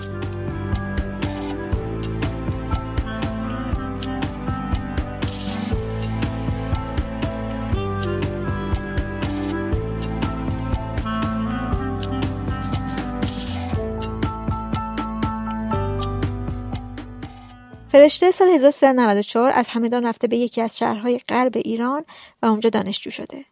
درسش که تموم شده برگشته شهرش و بعد برای دوره کارشناسی ارشد زنجان قبول شده و الان ساکن خوابگاهی تو زنجانه. اول درباره تجربه سکونت تو خوابگاه در دوران کارشناسی ازش پرسیدم. میگه که توی اون دوران احساس تنهایی زیادی داشته و با این تنهایی هم سعی کرده بوده که کنار بیاد. من روز اول که رفتم اتاق فعلا خیلی مشخص نبود کجاست و اینا اینکه اتاق چند نفر با کیا هم اتاقیم. و من رفتم بین بچههایی که ترم بالایی بودن و برای یک شهر دیگه ای بودن. کلا شهری که من خودم نسبت به نسبت به اون شهر یه مثل پیش زمینه منفی داشتم. و وقتی که رفتم با بچه ها بعد یه مقدار سراحت زیادی داشتن و اصلا متوجه نبودن که بابا این ترم اولش اومده روز اول اومده و این یه مقدار آزار دهنده بود. اما بعدش دیگه اتاقم جا به جا شد رفتم جای دیگه. خب من تازه چند ساعت بود رسته بودم و بابای من تازه منو گذاشته بود و دیگه خودش رفته بود. من رفتم وارد اتاق شدم و اینا گفتم آره به من گفتن که باید بیام اینجا. اول که یه دور داد و هوار کردن که نه ما به قدر کافی جمعیتمون پر هست. شما چرا اومدی اینجا؟ بعدش هم که گفتم خب به من اینطور گفتم من اصلا گناهی ندارم. بعد گفتن که خب باش حالا اشکال نداره فعلا باش بعدا حالا یه کاری می‌کنیم تو. رو بعدش هم حالا من نشستم اونجا اصلا حالم خوب نیست و اینا. با یه لحنی که حالا بابا این تفلی تازه اومده یه ذره دست نوازشی رو سرش بکشید. این مدلی می‌گفتن که حالا میگذره وایسا زود میگذره خیالت راحته. انقدر اینجا گند و کسافت داره کم کم واسط رو میشه همه اینا. تو روزا ماهای اول مسئله که خیلی مطرح بود واسه من این بود که خواب اون ساعتش یعنی اون ساعتی که تو می‌خواستی بخوابی هیچ قانونی وجود نداشت و چون بچه های ما ترم بالایی هم بودن چیزی نمی‌شد بگی. خب تو ساعت دوازده می‌خوای بخوابی هفت صبح هشت صبح کلاس داری. حالا دوازده نه یک می‌خوای بخوابی. دیگه بعدش اصلا نمی‌دیدی که بقیه رعایت کنن. یا مثلا نگاه می‌کردی می‌دیدی تو اتاق یه عالم ظرف نشسته هست. در این حد که بو گرفته ولی هیچ کس مسئولیتی قبول نمی‌کنه. و حالا اینا مسئله بود که واضح بود. یه چیزی که تو تمام زندگی خوابگاهی من رو خیلی آزار داد این بود که من هیچ خلوتی نداشتم. یعنی هیچ تنهایی واسه خودم نداشتم. دوستایفسکی میگه که وقتی که من تبعید شدم به سیبری چیزی که خیلی آزارم می‌داد این بود که اصلا من هیچ وقت واسه خودم نبودم و من واقعا تو زندگی خوابگاهی منو فهمیدم. یعنی هیچ فرصتی نیست که تو بخوای واسه خودت باشی. همیشه یه نفر دور و هست همیشه یکی از که نگاهت کنه همیشه یکی از که بپرسه مثلا این کتاب که داری می‌خونی چیه؟ یا بخواد نظر بده مثلا حالا اینا رو ول کن حالا مثلا داری کتاب می‌خونی اونو ول کن بابا پاشو بیا بابا بریم بیرون. با دوستانی که خودم داشتم و تو محیط خوابگاهی نبودند با اونا زیاد صحبت می‌کردم. تلاش می‌کردم رابطم رو حفظ کنم باهاشون. و خب اینطور نبود. از یه جایی مثلا تا یه جایی سخت بود برام. بعد از یه جا به بعد به این فکر کردم که تو قرار چهار سال زندگی کنی. قرار نیست چهار سال رو به خودت زهر مار کنی به خاطر اینکه حالا نمی‌تونی باهاشون همفاز باشی. پس چیکار بکن؟ بیا حالا تا جایی. قرار نیست مثلا تو اگه یک تا ده بخوایم نمره بدیم تا ده شبیه اینا بشی. نه. مثلا دیدی یه سری تفریاشون کاراشون بهت می‌خوره یه سری شوخیاشون. آره با اونا همسو باش باشون تی اون هیته ای که می‌تونی شوخی بکن. بگو بخند که بگذره این روزا. همین به چشمه یه گذر بهش میدم یه پلی که قراره تو ازش رد بشی. جالب بود که اوایل برای بچه ها پذیرش این مدلی بودن سخت بود. ولی از یه جا به بعد کامل همه پذیرفتن. پذیرفتن که آره این دختر مثلا تا یه حدی با ما هست و تا یه حد دیگه نیست. از یه جا به بعد دیگه نیست. و این دیگه چیزی نبود که آزار دهنده باشه. نواس اون نواس من. فرشتم میگه که با ساعت ورود و خروج خوابگاه مشکل داشته. تو خوابگاهشون وقت اذان باید هر جا بودی خودتو میرسوندی. تو پاییز و زمستون که اذان دورو برای ساعت پنجه این قضیه خیلی بیشتر مسئله می شده چون من همیشه دوست داشتم پیاده دیر وقت مثلا غروب پیاده برگردم با حوصله یا آهنگ گوش بدم پادکستی گوش بدم و چون موظف بودیم که سر یه ساعت خاص توی خوابگاه باشیم نمی‌شد و توی یه شهر دور بودیم و خوابگاه ما یه جایی بود که چندان جای مطمئنی نبود. به خاطر همین نمی‌شد تو پیاده برگردی اون مسیر رو. بعد حتما با ماشین می اومدی و ترافیک می‌شد ماشین پیدا نمی‌کردی. به خاطر همین بعد یه طور برنامه میریختی که به موقع برسی. بعد از ساعت ها قبلش این کار رو می‌کردی. که البته این مسائل واسه من چند برابر می‌شد همیشه چون بقیه با دوستانشون می‌رفتن چند نفر بودن ولی خب من بعضی وقت تنها می‌رفتم. فرشته احساس دو دستگی هم داشته بین آدم ها چه تو خوابگاه و چه تو دانشگاه. کلاس ما طوری بود که از دو تا شهر مختلف بچه های زیادی توش بودن و من بیشتر احساس می‌کردم این عدم ارتباط بین بچه این دو تا شهره و حتی مثلا بچه های غیر خوابگاهی هم با یکی توی یکی از این گروه ها می گنجیدن به خاطر همین این طور پررنگ تر بود مسئله. انگار اون تفاوت های قومیتی و فرهنگی پررنگ تر بود به نسبت این فاصله که بین بچه خوابگاهی و غیر خوابگاهی هست. ما که ترم اول بودیم مثلا ترم دو سه اینا بودیم طبقه دوم بودیم. و طبقه پایین واسه ترم بالایامون بود که بچه های یه شهر خاصی بودن و وقتی که ما مثلا پلان می‌خواستیم باید میومدیم پایین که از ورودی رد بشیم و بریم. هیچ وقت راستش احساس امنیت نمی‌کردیم ما توی راه روی طبقه پایین راه بریم. در حد راه رفتن و سر و صدا اینا نه. چون بچه هم ترم بالایی بودن هم رفتارای تندی داشتن و ما فقط این این جوجه کوچولا سری میمدیم از پلا پایین رد می‌شدیم. تا اینکه مثلا اونا رفتن اون بومی گزینیه. یه ذره کم شد بچههایی که اصولا واسه خود اون استان بودن یه ذره کمتر شدن و ما یه ذره احساس امنیت بیشتری کردیم. تمام بچه ها یک پیش زمینه نسبت به اون یکی گروه ها داشتن و این باعث می شد که کامل مشخص باشه توی روابطشون. و این دسته بندی این تعصبه واقعا منو اذیت می‌کرد. نه نه من خودم هم جز گروهی بودم. ولی خب حتی همین جز گروهی بودن باز کم نمی کرد واسه همین زشتی مسئله رو که ما الان داریم توی چه سالایی زندگی می‌کنیم توی چه قرنی زندگی می‌کنیم و اون وقت این تعصبات قبیله قومی واقعا واسه عجیب بود. از فرشته درباره تجربهش از سکونت تو خوابگاه زنجان هم پرسیدم. یه مسئله که واسه خودم خیلی جالبه اینه که خوابگاه ارشد بکن متفاوته با لیسانس. توی خوابگاه لیسانس؟ یه سری بچه 18 19 ساله تخص که تازه از خونه بیرون اومدن کمترین وظایف و مسئولیت های خودشون رو نمی‌شناسن. فکر می‌کنن بقیه باید براشون کاراشون رو انجام بدن. هنوز توی جو خونن و از طرفی فکر می‌کنن که قرار مثلا حتما توی دوره لیسانس بهترین دوستی یا بهترین شادی ها رو داشته باشن. این گروه بندی خیلی واضح تره همه اینا هست. ولی توی ارشد دیگه اینطور نیست. توی ارشد هر کس که میاد دانشجوی ارشد میشه گروه های دوستی خودشو داره. خط فکرش مشخصه. می‌دونه زندگی کردن تو خوابگاه چطوریه. و از هم مهمتر کسی از دیگری انتظار نداره.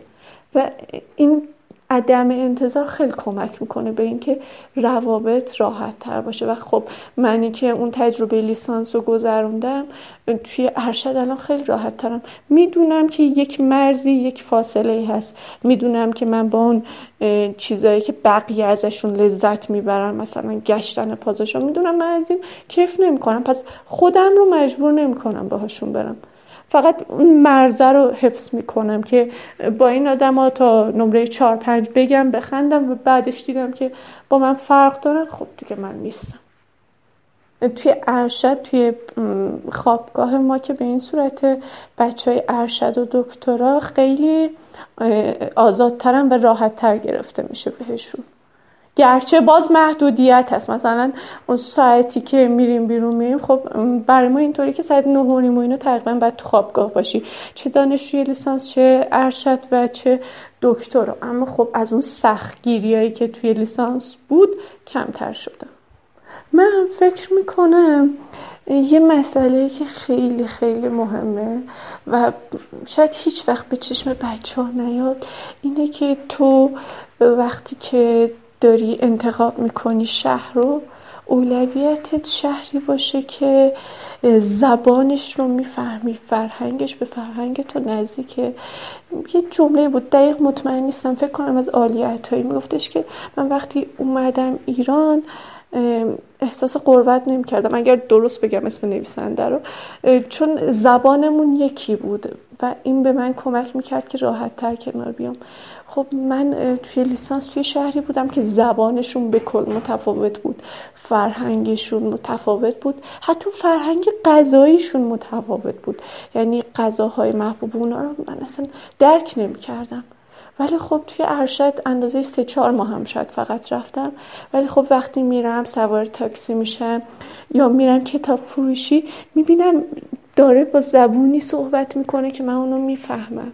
و این لذت بخش واسه من. یا میرم مثلا آموزش یا هر جایی که کار دارم وقتی که صحبت می‌کنم با همکاراشون حتی وقتی میگم میخندم وقتی که من زبونشون رو نمیفهمیدم توی دوره لیسانس احساس بدی به هم دست می‌داد. اما تو ارشد من زبون رو دارم می‌فهمم. و خب یه مسئله که هست توی شهری که یک زبان خاصی بولده و همه از اون استفاده می‌کنن. اینطور جا نیفتاده که بابا توی محیط دانشگاهی شما باید فارسی صحبت کنی به زبان معیار صحبت کنی. حالا چه تو لیسانس که من نمیفهمیدم و چه تو ارشد. ولی این خیلی مسئله که وقتی دانشجو یه بچه 18 19 سال است از یه شهر دیگه اومده زبون شما رو نمی‌فهمه و تو برای راه انداختن کارش داری با زبون دیگری صحبت می‌کنی و میخندی به زبون دیگه این بچه میترسه این بچه فکر می‌کنه شما دارید اونو مسخره می‌کنید.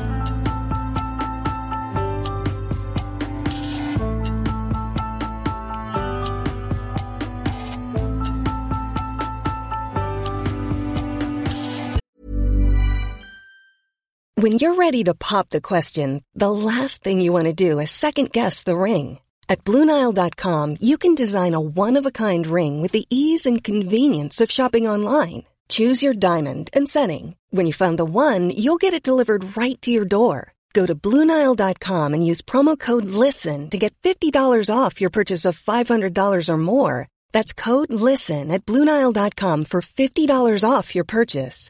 Bluenile.com code LISTEN. Hiring for your small business? If you're not looking for professionals on LinkedIn, you're looking in the wrong place. That's like looking for your car keys in a fish tank.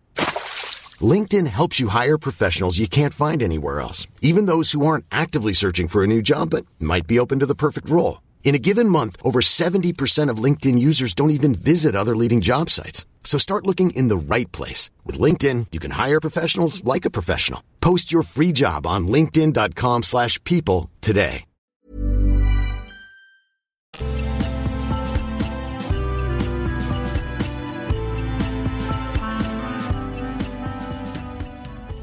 محیا دوره کارشناسی رو رفت بجنورد و ساکن خوابگاه شد. از مشهد. بین مشهد و بجنورد حدود چهار ساعت و نیم راهه.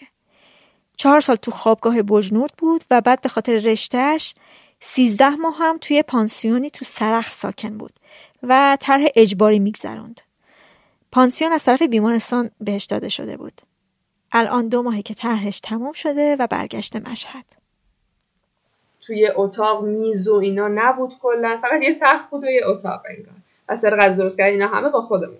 چیزی که برام سخت بود وسایلی بود که انگار برای دخترها ارزش این قائل نمی شدن که اونها هم ورزش می‌کند.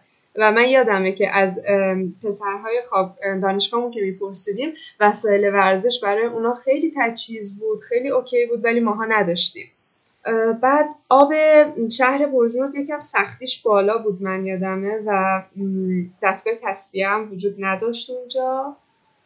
این هم یکی دیگه از چالشش بود. و وقتی که تصفیه هم برامون گذاشتن به نظر نمیومد که دستگاه خوبی باشه. و من یادمه حالا ببخشید اینو میگم ولی بچه ها اسهال هم می‌شدن سر قضیه آب. یادم یه مدت چند از چند نفر از بچه ها کاملا مشکل خوردن به خاطر آب. برای غذا وضعیت غذا فکر نمی کنم هیچ دانشگاهی توی شهرستان خوب باشه وضعیتش. اونجا هم هم شکلی بود. وضعیت غذاش خوب نبود و ما خودمون غذا درست می‌کردیم. یعنی تایم رو میذاشتیم تایمی که مثلا بین کلاس ها مثلا دو ساعت تایم داشتیم به جای استراحت مجبور شدیم همش غذا درست کنیم که بتونیم غذا خوب و با کیفیت بخوریم نه واقعا نمی‌شد رو غذای خوابگاه حساب کرد واقعا.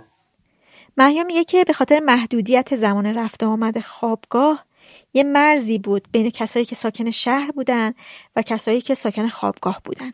کسایی که خونه داشتن هم آزادی بیشتری داشتن و این حسی که چه خوش به حالشونه رو بله ما داشتیم. چون که به هر حال خوابگاه محدودیت هایی داشت. ما تا ساعت نه بیشتر نمی‌تونستیم بیرون باشیم و فرهنگمون هم شکلی نبودش که بخوایم مثلا خودمونم مثلا قبل نه خوابگاه باشیم. نه ما دوست داشتیم مثلا کافه گردی بکنیم بیرون باشیم شب و ولی به خاطر خوابگاه و محدودیتاش یا حتی به خاطر مثلا یکی دو تا سرپرست بودن که ما میفهمیدیم اینا موزه دارن نسبت به که خب به خودشون می‌رسن بیشتر یا بیرون میرن زیاد و اینا. متوجه هستی چی میگم؟ و بچه که توی خونه بودن یا بچه هایی که خونه داشتن خودشون خب از این لحاظا خیلی راحت تر بودن و این آره حس اینکه آدم دوست داشت جای اونا باشه خیلی وقتا وجود داشت اینجا. ساعت نه بود که باید تایم دیگه توی خوابگاه بودن می بود و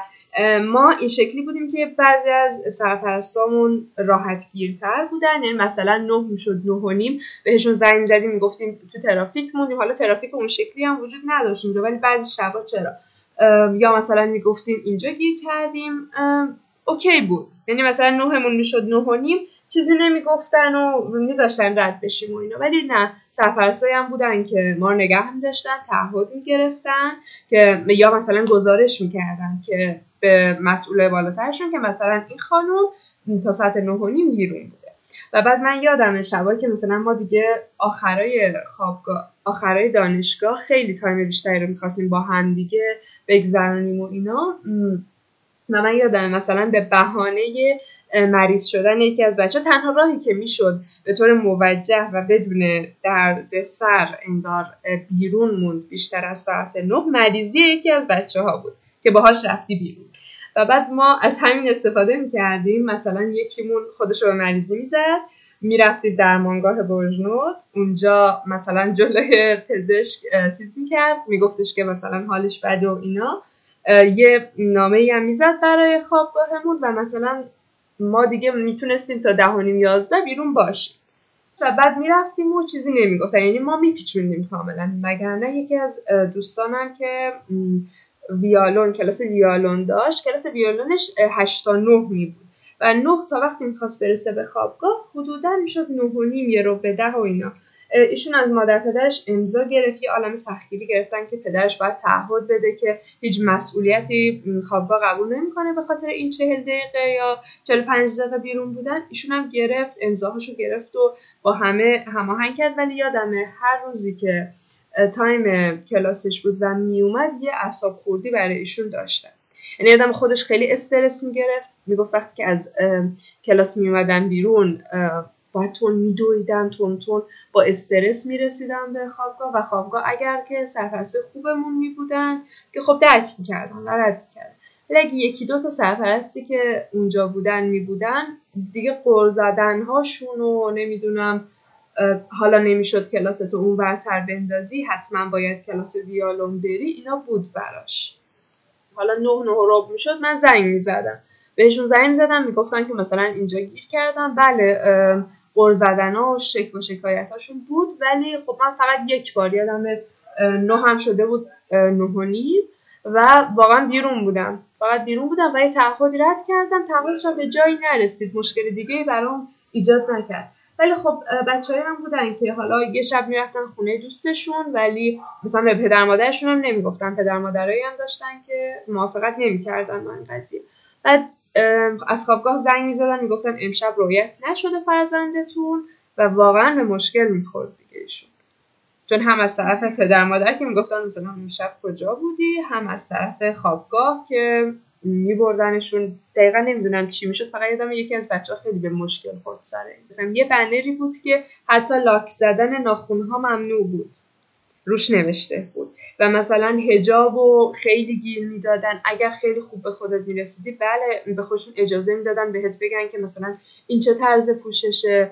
به خودشون اجازه می‌دادن که مثلا گیر بدن بهت. حتی سر مثلا می‌دیدید که زورشون نمی‌رسید به این که مثلا بگن که پوششت مشکل داره. سر چیز دیگه بهت گیر می‌دادن. می‌دونین یه جوری انگار یه مشکلی داشته باشن بخوان از یه جای دیگه خالی کنن. سر بازم میگم همه سرپرستان ما چهار پنج تا سرپرست داشتیم. همشون این شکلی نبودن اونایی که جوانتر بودن خب اصلا به خودشون اجازه نمی‌دادن همچین چیزایی رو بگن. ولی دو سه نفرشون بودن که کاملا توهین می‌کردن حتی به چند تا از بچه هامون با اینکه بجنورد اونجور که من توی اون چهار سال فهمیدم شهر مذهبی نبود. و من یادم وقتی مانتوهای کوتاه میپوشیدیم باید پشت همدیگه خودمون رو کاور می‌کردیم و رد می‌شد یا مثلا بعضی از بچه ها اسموکینگ بودن سیگار میکشیدن و اینا. بیرون که سیگار میکشیدن برای داخل اومدن سریع رد می‌شدن از کنار سرپرست. یا مثلا درگیری های این شکلی خیلی داشتیم. به نظرم عرفی بود درسته. چون مثلا عرفی بده که چه می‌دونم سیگار چون یادم پسرها ما با بچه های دانشگاه که صحبت می‌کردیم پسرها تایم ورود به خوابگاه مثلا مثل با ساعت نه نداشتن. تا یک و دو بیرون بودن کسی چیزی نمی‌گفت. بعد مثلا بچه ها می‌گفتن تو هر اتاقی بوی سیگار و قلیون و اینا بود و کسی باشون برخورد نمی‌کرد. ولی من یادمه مثلا یکی از ماها یا میومدن آها اینم یادمه. یا سرپرسا میومدن توی اتاق و مثلا یادمه یه چیزی سوخته بود توی اتاق ما و سرپرست گیر داده بود که این بوی سیگاره. شما داشتین سیگار میکشیدین شما از ما پنهان کردین. می‌رفت دستشویی رو نگاه می‌کرد هموم رو نگاه می‌کرد تراس رو نگاه می‌کرد. این شکلی بود برای ما. مثلا همین که من یادمه ما خب اتاقمون کسی سیگار نمی‌کشید ولی یادم اون شب که چیزی سوخته بود توی اتاقمون خیلی برخورده بعدی که این کارا رو نکنین میرم نامتون نامه می نویسم براتون یا اینجور برخورده بود اون شب و یادم خیلی خیلی اعصاب ما خورد شده بود. ولی حرفاشون یادم نیست. چون من اصولا اهمیت نمی‌دادم به این سرپرستا. ولی خب بچه هایی بودن چون خانوادم منو میشناختن و کلا خانواده بسته ای ندارم. ولی بعضی از بچه ها بودن که خانواده به شدت بسته داشتن و از همین تهدیدات اینا واقعا استرس می‌گرفتن.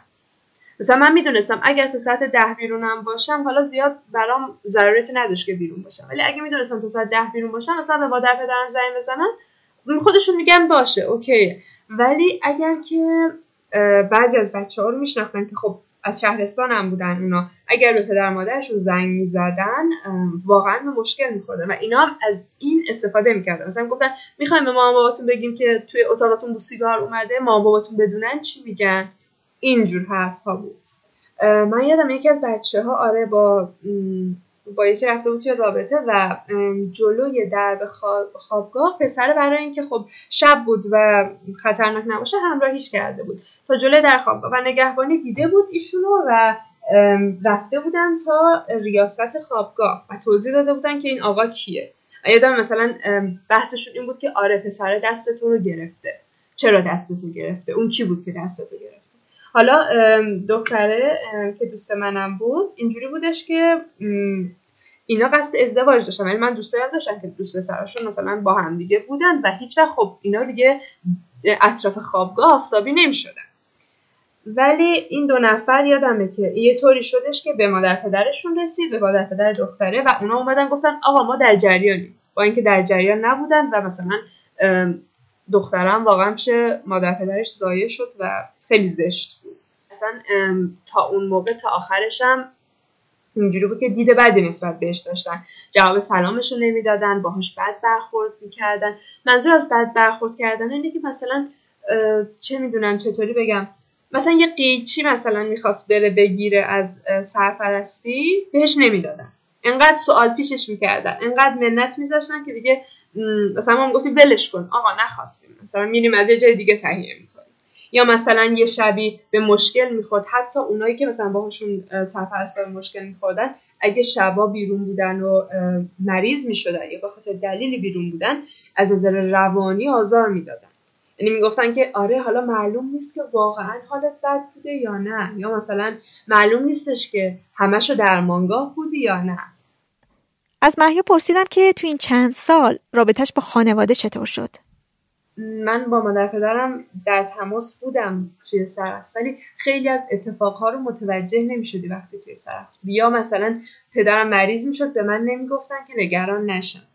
بعد وقتی که از خوابگاه می اومدم مشهد اینا رو می دیدم یه حس جدا افتادگی واقعا برام به وجود می اومد که وای اگه مثلا یه اتفاق بزرگتر می افتاد و اینا چون هر چقدر بزرگتر بود بیشتر نمی‌گفتن بهم.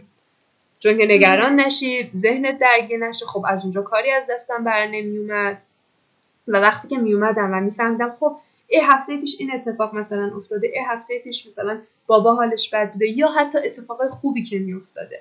مثلا عروسی یکی از خانوادهمون بوده مثلا به من نگفته بودن یادشون رفته بود. حالا تقصیری هم نشه. بعد مثلا وای مثلا این ازدواج کرد و مثلا یه هفته گذشته من خبر نداشتم. یا مثلا پدرم اولش که کووید گرفته بودن اون تایم اصلا به من نگفتن که نگران نشی چون پدرم دیابتیک بودن. خطرناک بود براشون. مثلا به من نگفتن و بعد آدم با خودش فکر می‌کنه میگه که مثلا خانوادت اینجا دارن انقدر عذاب می‌کشن و به طب اونور منم اگر اونور اتفاق برام میافتاد سعی می‌کردم که نگم بهشون. و این واقعا یه فاصله میافتاد برامون بینمون که خیلی بد بود و میومد یه حس, یه حس جدا شدگی ازشون می‌کردیم. من به خاطر اینکه حدودا 6 سال شدش که دور از خانواده بودم و الان تازه اومدم اون تایمی که توی خونه بودم نه انقدر دلم تنگ می‌شد برای همشون برای همه چیز که حس بد نمی‌گرفتم. هی بیشتر دوست داشتم این حس رو جذب کنم ذخیره کنم برای تایمی که دوباره باید برم سرست حالا برای بجنو زیاد این اتفاق نیفتاد چون من اونجا دوست بودیم با هم دیگه درس داشتیم دل مشغولی های دیگه داشتیم و اینکه کلا این دنیای جدید بود برام دور از خانواده زندگی کردم به خاطر مستقل شدن و اینا. ولی توی تایم دوم که توی سرقص بود واقعا می‌خواستم از تمام تایم بودن با مادر پدرم دوستام و خواهرم استفاده بکنم که وقتی میرم سرقص اونو برام سخت نگذره بیشتر. یه وقتایی هستش که مثلا من وقتی که مثلا سرقص و بیرون بودم کسی ازم نمی‌پرسید که کجایی کی میایی و اینا. حالا خیلی چیز ساده ایه ولی از اون نگرانی و اینا. ولی مثلا الان که مثلا تا ده شب بیرونم و اینا یکم به هم برمیخوره که مثلا مامانم پرسه کجایی نمیای؟ این مثلا یکم برام اینجوریه که من 6 سال دور از شما زندگی کردم دیگه. بلدم از خودم مراقبت کنم. اینجور چیزا برام یه ذره شروع شده هستش. بین بچه ها و دوستایی که من از دبیرستان میشناختم و توی شهر خودشون رفتن دانشگاه پیش مادر پدرشون بودن و اینا تا منی که رفتم شهر دیگه خب خیلی چالش ها به وجود میاد توی خوابگاه. چالش که مثلا قبلش اصلا فکر نمی کنیم مثلا من تو موقع 18 سالگی تا حالا نرفته بودم یه حساب باز کنم حتی. یا مثلا نرفته بودم واریزی انجام بدم. از این چیزای ساده تا اتفاقای هندل کردن پولت مثلا. پول تو جیبی که می‌گیری باید اونو هندل بکنی و اینا آدم خیلی سرسختتری از هم ساخت.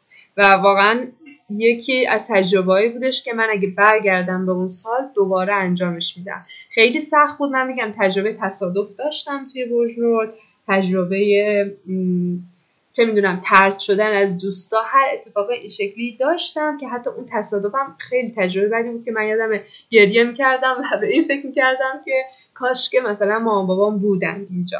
ولی واقعا چیزی که اومدم بیرون از اون چهار سال آدم خیلی سرسختری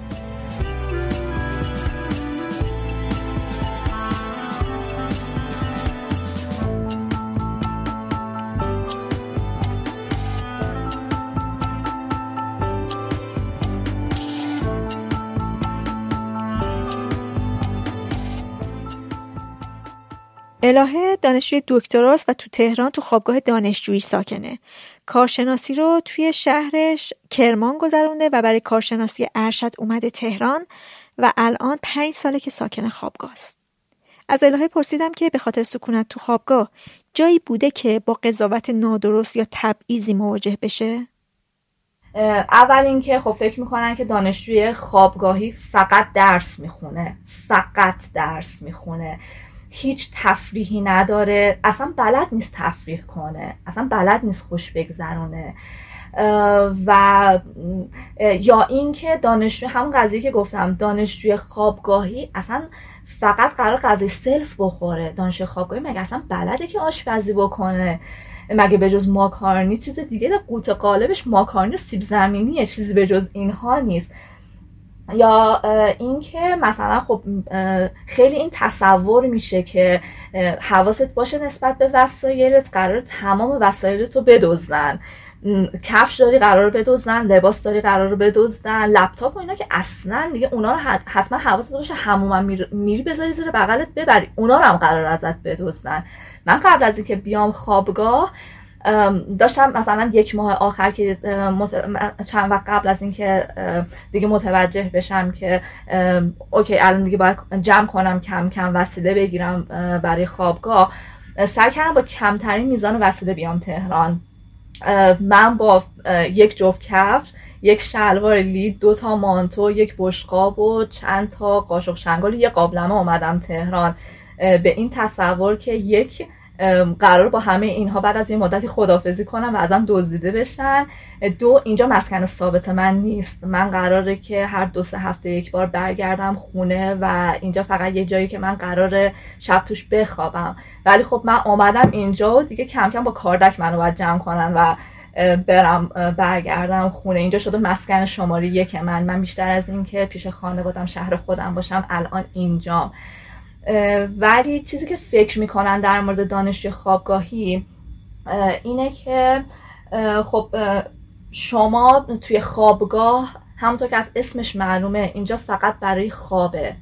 یعنی اگر که مثلا فرض کنین که توی این متراژ هر چقدر تخت قرار جا بشه من جا میدم و اسکان میدم. چرا؟ چون که شما اینجا صرفا برای خوابیدن شماست. ولی نمی‌دونم من دانشجوی خوابگاهی اینجا دارم با خانواده دومم زندگی می‌کنم. اینجا دارم کاملا زندگی می‌کنم درس می‌خونم تفریح می‌کنم مسائل مشکلات خودم با دوستام در میون می‌ذارم درد و دل می‌کنم. صبح روز بعدش میرم دنبال, دنبال رفع همون مشکلاتی که شب قبلش صحبت کردم. و حالا در این بین شبهای هشت, هشت نه ساعتی هم دارم میخوابم. ولی اسمش روشه خوابگاه. و فکر می‌کنن که صرفا کاربری این مکان می‌تونه برای خواب باشه. واسه همینه که اگر که قرار باشه امکانات در اختیار من قرار بدن حداقل امکانات از طرف گاهن اداره در اختیار من قرار میده. قرار داده میشه. چرا؟ چون که اینجا خونه در نظر گرفته نمیشه. ولی اینجا برای من یا امثال منی که توی خوابگاه داریم زندگی می‌کنیم اغلب زمانمون رو اینجا واقعا مسکن اول من خانه منه. و این تصور اشتباهی هستش که در مورد خوابگاه و دانشجوی خوابگاهی صورت می‌گیره. من هیچ وقت شرمگین یا ناراحت از این نبودم که چرا من ساکن خوابگاه یا چرا مثلا برچسب خوابگاهی روی منه. از این, از این نظر و چون خودم هیچ وقت از این قضیه شرمگین یا ناراحت نبودن نذاشتم هم تاثیر بذاره روی دوستیابی من. اما من خوابگاهی یک برچسب دیگه هم روی خودم دارم و اون غیر تهرانی بودنه. اون غیر تهرانی بودنه که شاید بیشتر تاثیر بذاره روی دوستیابی برای من. اینکه خب اوکی تو الان مثلا فرض کن از فلان شهری پس مثلا یه سری پیشورس در مورد تو خواهند داشت پس تو خودت اینجوری خانوادت اینجوری هن. اغلب مردم, مردم شهرت اینجوری هستن اصلا تو تهرانی اصیل نیستی فلانی و به همانی و این برچسب غیر تهرانی بودنه که اون قضاوت ها رو در پی داره و می‌تونه در دوستیابی یا مثلا اگر که بحثش یه جایی بشه که آره مثلا من از فلان جا هستم یا مثلا من خوابگاهی هستم و بعد مثلا بپرسن تو شهر کجا هست و اینها دوچار مشکل بشه. من حتی دوستانی داشتم که پیش از این ساکن خوابگاه بودن و خب الان خونه داشتن به من می‌گفتن که تو چرا خونه نمی‌گیری؟ چرا هنوز خوابگاهی؟ یا دوستانی داشتم که با خانواده کلا نقل مکان کرده بودن به تهران و خب اونها اونها هم می‌گفتن که چرا تو خوابگاه موندی و خب خونه نمی‌گیری؟ این اتفاق زیاد افتاده. هم از سمت همکلاسی ها بوده هم از سمت دوستانم بوده که خیلی براشون عجیب بوده که من چرا ساکن خوابگاه هستم. یکی از دوستان من این قضیه رو هیچ وقت فراموش نمی کنم یک بار نشست کنار من و خب حساب کرد. گفتش که خب درآمد پدر تو چقدره؟ خب اینقدره. بعد گفت تو دیگه چرا خوابگاه موندی؟ تو دیگه چرا خونه نمی‌گیری؟ وقتی که مثلا فرض کن بابات انقدر درآمد داره چرا نمیری خونه بگیری؟ و انگار مثلا این قضیه رو شخصی که خوابگاهی هست رو هم معنا با شخصی که از نظر مالی ضعیف هست و توانایی خونه نگرفتن داره رو می‌ذارن. و این خیلی آزاردهنده هست. این خیلی آزاردهنده است که یه همچین دیدی نسبت به شخص خوابگاهی وجود داره. با وجود اینکه خب من دلایل مختلف خودم رو دارم برای اینکه خوابگاه بمونم. خوابگاه ما نزدیک به دانشگاه هست. من نیاز نداره که خیلی رفت آمد انجام بدم و از اون فضای مرکز شهر دور بشم. هزینه رفت آمدم خیلی پایین تر میاد از طرفی من یک شخصی هستم که دوست دارم که در اجتماعات باشم دوست دارم دور برم شلوغ باشه آدم های مختلفی باشن.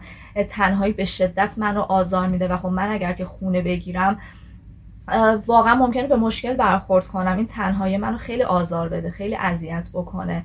ولی خب وقتی که با دوستانم هستم وقتی که این دوستان توی یک شهر غریب به دور از خانواده برای من خانواده دوم من هستم من چرا خانواده دومم ول کنم؟ و برم و خودم خودم رو دستی تنها کنم توی یک خونه. ولی خب همزمان من یک موردم برام پیش آمده بود که با استادم به یه چلنجی خورده بودم دچار یک چالشی شدم و خب استادم برگشت به هم گفتش که می‌دونی چیه؟ من از این به بعد تصمیمم گرفتم که دیگه اصلا دانشجوی خوابگاهی نگیرم. دانشجو یا با ساکن تهران باشه که من اینو بگیرم و استاد راهنماش باشم یا اینکه کلا اصلا نمی‌خوام دانشجوی خوابگاهی بگیرم. این خیلی به من برخورد خیلی منو ناراحت کرد و با وجود اینکه من هر زمان که ایشون مثلا از من می‌خواستن که بیام تهران باشم و کارا رو انجام بدم خب من مسکن اولم تهران هست و مسکن اولم خوابگاه هست. من بیشتر از اینکه خوابگاه بیشتر از اینکه خونه باشم یعنی شهر خودم باشم خب خوابگاه هستم. دلیل واقعی رو نمی‌دونم که چرا ایشون به من گفتن که من دوست دارم که اون شخص حتما دانشجوی من حتما ساکن تهران باشه. شاید به خاطر اینه که اگر که مثلا مسکن اول و صد درصد و قطعیش تهران باشه من دسترسی پذیری بیشتری بهش داشته باشم و خب بیشتر بتونه بیاد آزمایشگاه کار کنه و بتونم اعمال نفوذ بیشتری روش انجام بدم. شاید دلیل این باشه. من دلیل دیگه ای نمی‌بینم. ولی با وجودی که من اغلب موارد تهران بودم این حرف رو شنیدم که آره من دوست دارم که دانشجوم اینجا باشه دوست ندارم که تو بیای به من بگی که بابام یه بار می‌ذاره من بیام یه بار نمی‌ذاره من بیام تهران. با وجود که پدر من هیچ وقت هیچ وقت به من نگفته که چرا داری میری تهران درس بخونی همجا پیش ما باش. ابراز دلتنگی می‌کنه که الهه من دلم خیلی برات تنگ میشه وقتی داری میری.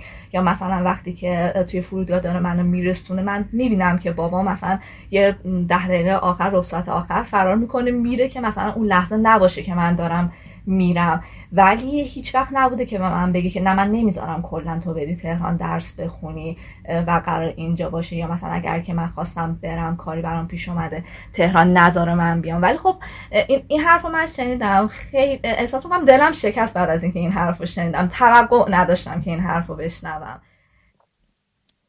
الهه میگه که از وقتی سنش بیشتر شده این محدودیتی که تو خوابگاه دختران برای ساعت رفت آمد وجود داره بیشتر بهش فشار میاره.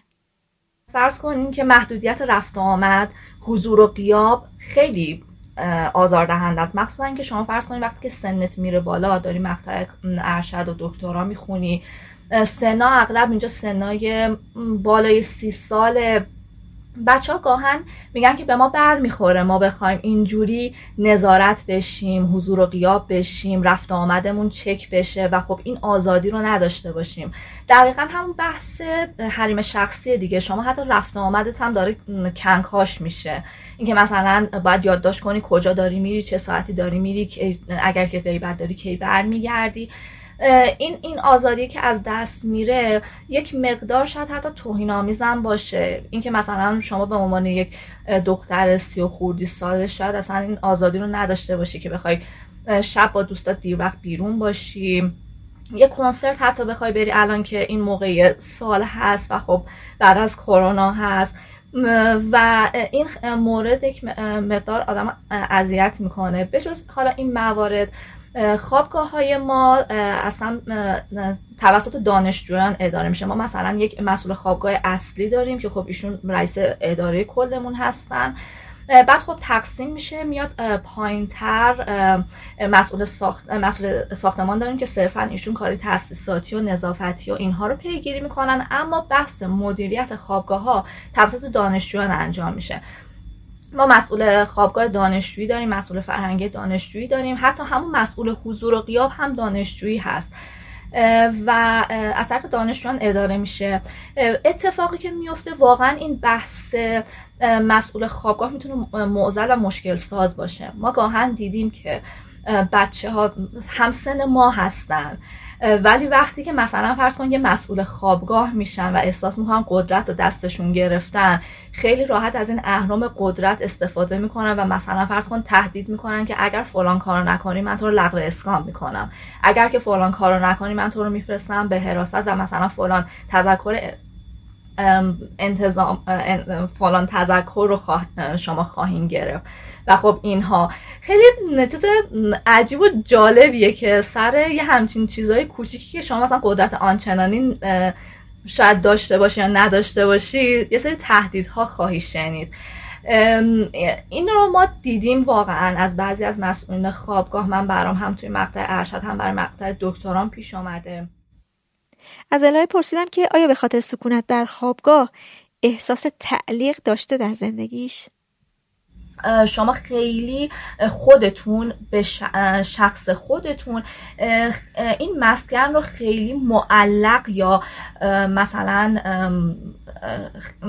خیلی همون حس تعلیق رو نسبت بهش نداشته باشین. اما بقیه دارن این حس رو. واسه همینه که مثلا فرض کنین که یهوی اعلامیه زده میشه که خوابگاه ها رو تا مثلا ساعت فلان دو روز دیگه تخلیه کنین که می‌خوایم مثلا بازسازی کنیم می‌خوایم سنپاشی کنیم می‌خوایم تعطیلات عید کرونا اومده باید برین. چرا؟ چون اصلا اونجا رو خونه شما کسی نمی‌دونه. برای اونها شما صرفا یه دانشجو هستین که هر وقت دلشون بخواد می‌تونن این بازی رو با شما بدن. شما رو از اون جایی که الان بهش حس پیدا کردین اون افرادی که نسبت بهشون حس پیدا کردین بلند کنن و ببرن یک جای دیگه. خودتون می‌تونین برنامه ریز رو انجام بدین و بگین که اوکی تا این تایم اینجا مسکن من خواهد و من نسبت بهش حس دارم. ولی برای بقیه این اتفاق نمیفته برای بقیه شما صرفا توی یک, یک جای خوابی خواهید داشت که خب اگر که منت سرتون گذاشته بشه یک کولری یا یخچالی یا یک امکانات حداقلی در اختیار شما قرار داده شده و خب خیلی راحت هم می‌تونه از همین مسکن شما رو بلند کنن و باتون بازی انجام بدن. شما مثلا وقتی که خوابگاه زندگی می‌کنین قاعدتا تمام موزرات و مشکلاتی که یک شخصی دور از خانواده فرض کنین که خونه مستقل داره یا مهاجرت کرده همه اینها رو هم مجددا شما باش دست و پنجه نرم می‌کنه از جمله از جمله اینکه خب شما از خانواده بیخبرین و خب خیلی وقتها یه سری اتفاقات میفته و به شما اطلاع نمیدن و میگن که خب تو داشتی درس میخوندی ما نمی‌خواستیم بهت استرس وارد بشه. و شما رو گاهن از توی یه سری اتفاقاتی که دوست داشتی توی اونا شریک بشی و دوست داشتی بدونی محروم می‌کنن.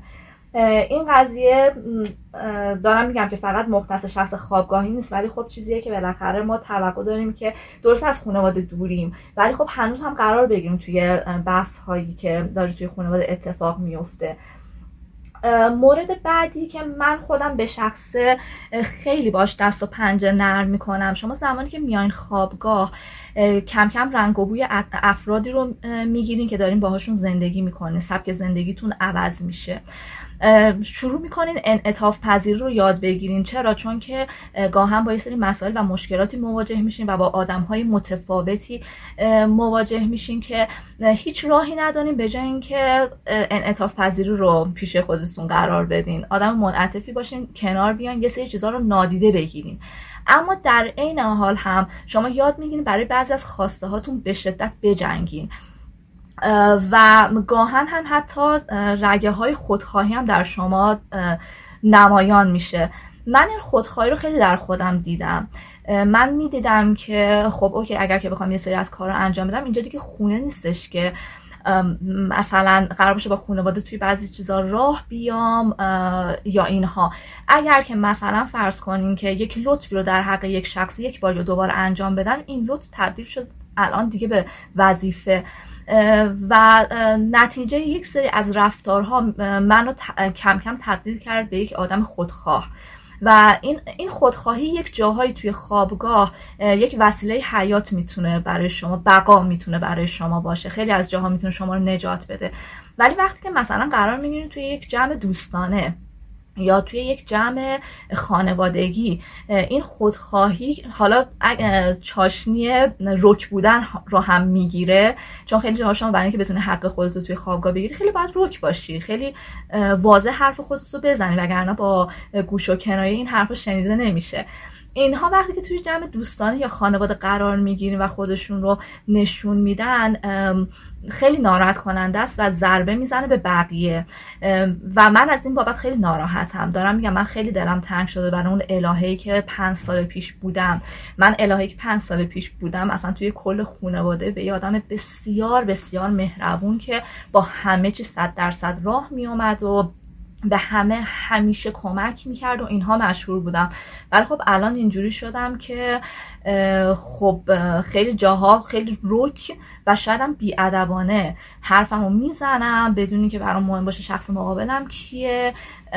و خودخواه شدم. خیلی تحملم پایین تر اومده و دوست دارم دقیقا خیلی چیزا عینا همونی باشه که من میگم نه اون چیزی که بقیه میگن.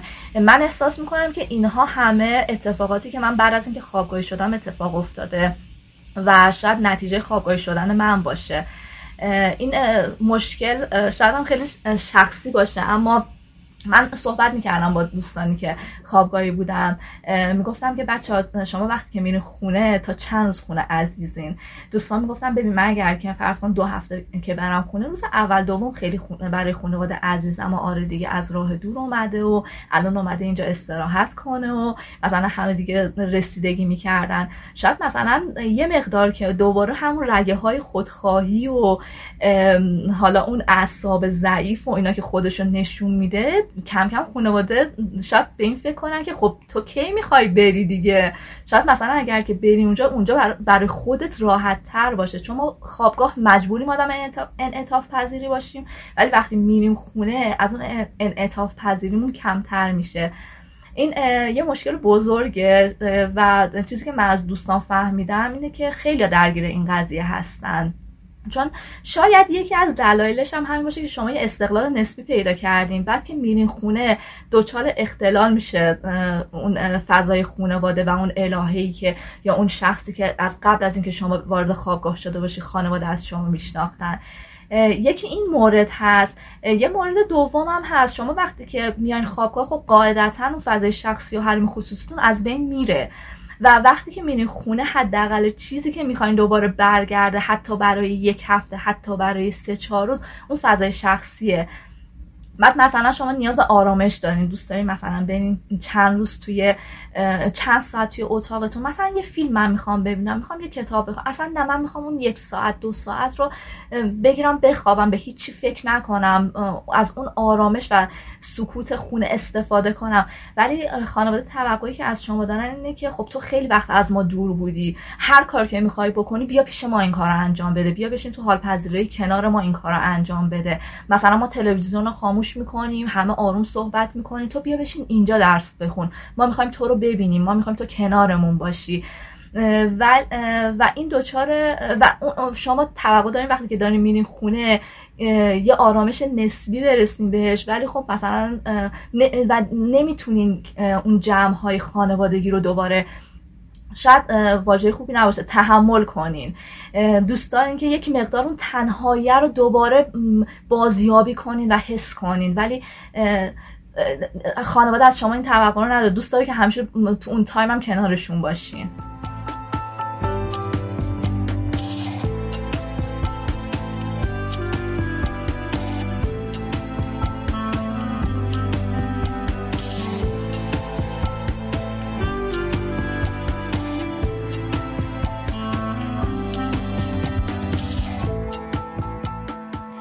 علی تو قسمتی که مربوط به کنکور بود صحبت کرده بودم. اون موقع داشت می‌خوند برای کنکور و حالا که یه سال گذشته دانشگاه قبول شده و از زابل اومده تهران و دکترای پیوسته می‌خونه. از وقتی محدودیت های مربوط به کرونا برداشته شده خوابگاه هم باز شده و دانشجوها بعد از عید تونستن که برگردن سر کلاس ها و خوابگاه ها هم دایر شده. علی فعلا یه تجربه دو سه ماهه از خوابگاه داره. من که روزی که کلا برای خوابگاه می‌خواستیم بریم من دو روز زودتر از روز تحویل خوابگاه رفتم خاطر همین دو روز تو مسافر خونه موندم. و بعد که وارد خوابگاه شدم اتاقی که تحویل من دادن کسی که قبل از من تو اتاق بود خیلی داغون اتاق ول کرده بود و اولش شوک شدم وقتی اتاق دیدم. و دیگه شروع کردم به مرتب کردن و, یه نکته هم که بود این بود که تختا رو خالی به ما دادن و به خاطر شرایط کرونایی نه توشک نه بالش در نداشته بودم من خودم یه پتو بالش به خودم آورده بودم و کلا مجبور شدم نزدیک یک ماه تا تعطیلات عید فطر که برمیگشتم شهرمون که می‌تونستم حالا تو شک به خودم بیارم روی پتو و یه تخته فقط خوابیده بودم و خیلی ناجور بود و اولش این بود و سختی هم بیشتر سختی تنهاییش همون بازه اولی بود تا عید فطر بود چون اولین بار بودی که دیگه من مستقل مستقل زندگی کردن تجربه کنم و بعد از اون دیگه عادت شد تقریبا برام. یکی دو هفته اول یکم سخت بود ولی یکم که گذشت دیگه با هم اتاقیا و هم سویتمون هم سویتی که میگم اینجوریه که ما توی سویت بودیم که دو تا اتاق داشت یه اتاق دو نفره یه اتاق چهار نفره و کم کم رابطه‌مون بهتر شد و کلا کنار می اومدیم با هم راحت بودیم. مثلا برای غذا گرفتن گروه بندی داشتیم. یعنی اینجوری بود که می‌تونستیم سامانه افرادی که توی سویت هستن رو یه گروه کنیم و اینطوری بود که مثلا بچه ها وقتی می‌رفتن غذا بگیرن دیگه برا بقیه هم می‌گرفتن و کلا هوای همو داشتیم تا زیادی. و کلا رابطه خوب به پیش می‌رفت و یه چیزی که عجیب بودیم که مثلا توی کوی به خاطر همین موضوعی که بود که تا دکترا و کارشناسی با هم دیگه بودن این بود که مثلا کسی که ریشش سفید شده با کسی که ریشش در نمیاد همه با هم توی محوطه بودن و اینجوری زندگی می‌کردن و ممکن بود حتی توی اتاق هم بیفتن و این خودش جورایی عجیب غریب بود. در اولین برخورد که مثلا بر بچه ها گفتم از سیستان بلوچستانم جا خوردن. احساسش مثلا اونجا همه تروریست و قاچاقچی و قاتل و این داستانا باشن. ولی خب بعد ترک گذشت من تصورش تونستم یکم بهبود بدن خود خب کلا تصوراتی که کل ایران نسبت دارن اینه. مثلا یکی از دوستان مثلا همین دوست غزل می‌گفتن ترک بود شوخی قومیتی مثلا بعضا بچه باش می‌کنن ولی خب کنار میومد میخندید با اون و یه جوری آره این بحث قومیتی به نسبت وجود داره ولی خب اونقدر جدی نیست که به درگیری برسه. آره. مثلا توی سویتی که ما بودیم 6 نفر بودیم و یه اتو. و یه جوری اتو کردن پیرنا خیلی دردسر بود شلوارا و نامرتبی لباسا یا نامرتب بودن موها به نسبت بیشتر تو چشم می‌خورد برای بچه خوابگاهی. و یه نکته ای که بود حالا لباس پوشیدن توی خود خوابگاه الان که اشاره کردید یادم اومد بگم این بود که حالا مثلا تو خود محوطه خوابگاه ما می‌رفتیم پایین غذا بگیریم. فاصله تا کوی 50 60 متری میشه فاصله تا سلف مرکزی کوی 50 60 متری میشه تا هر ساختمون تقریبا. و ما که میمادیم پایین با لباس پیژامه میمادیم مثلا بچه با دو بنده و مثلا شلوارک میمادن پایین. یه مشکلی که وجود داشت اینه که پذیرش خوابگاه دخترها هم توی محوطه کوی پسرا قرار داره و صبح تا ظهرها دخترها هم وارد میشه و یه جوری وقتی با اینجور لباس میری بیرون و با خانم مواجه میشی یه جوری معذب میشی و اینجوری جالب نیست. از علی پرسیدم که تا اینجا خوابگاه براش سخت بوده یا نه؟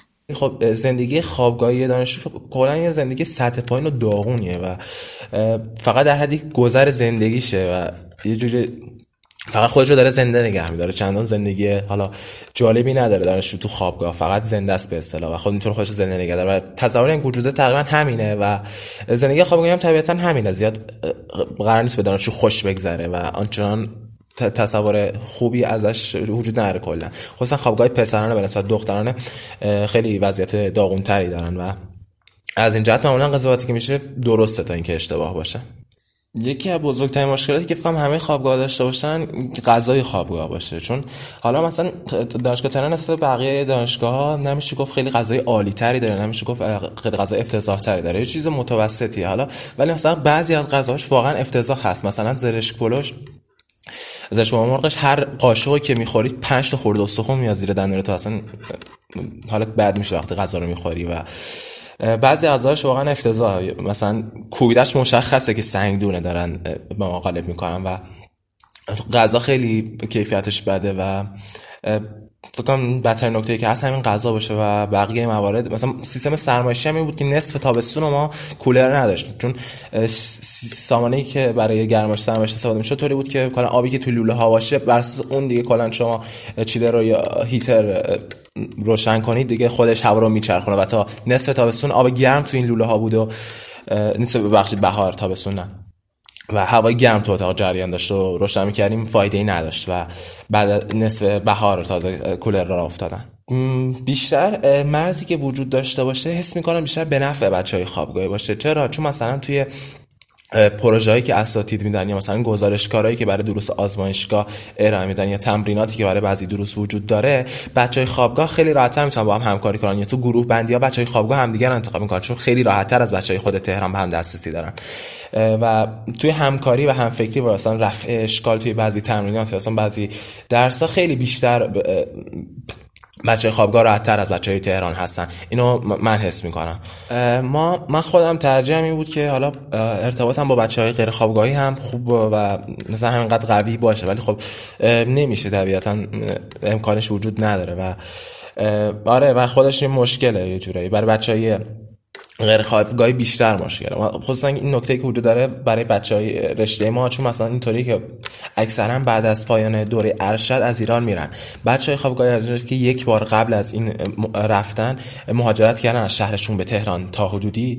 خیلی کمتر براشون سخته مهاجرت. ولی بچه های تهران از که اولین باره که دارن از تهران میرن به مثلا کشور مقصدشون خیلی سختره براشون به نسبت بچه های شهرستان که قبلا خواب...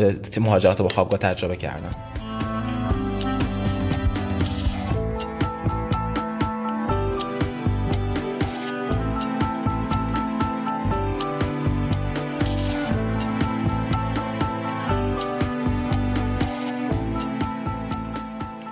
هانیه ساکن مشکین شهره از شهرهای استان اردبیل.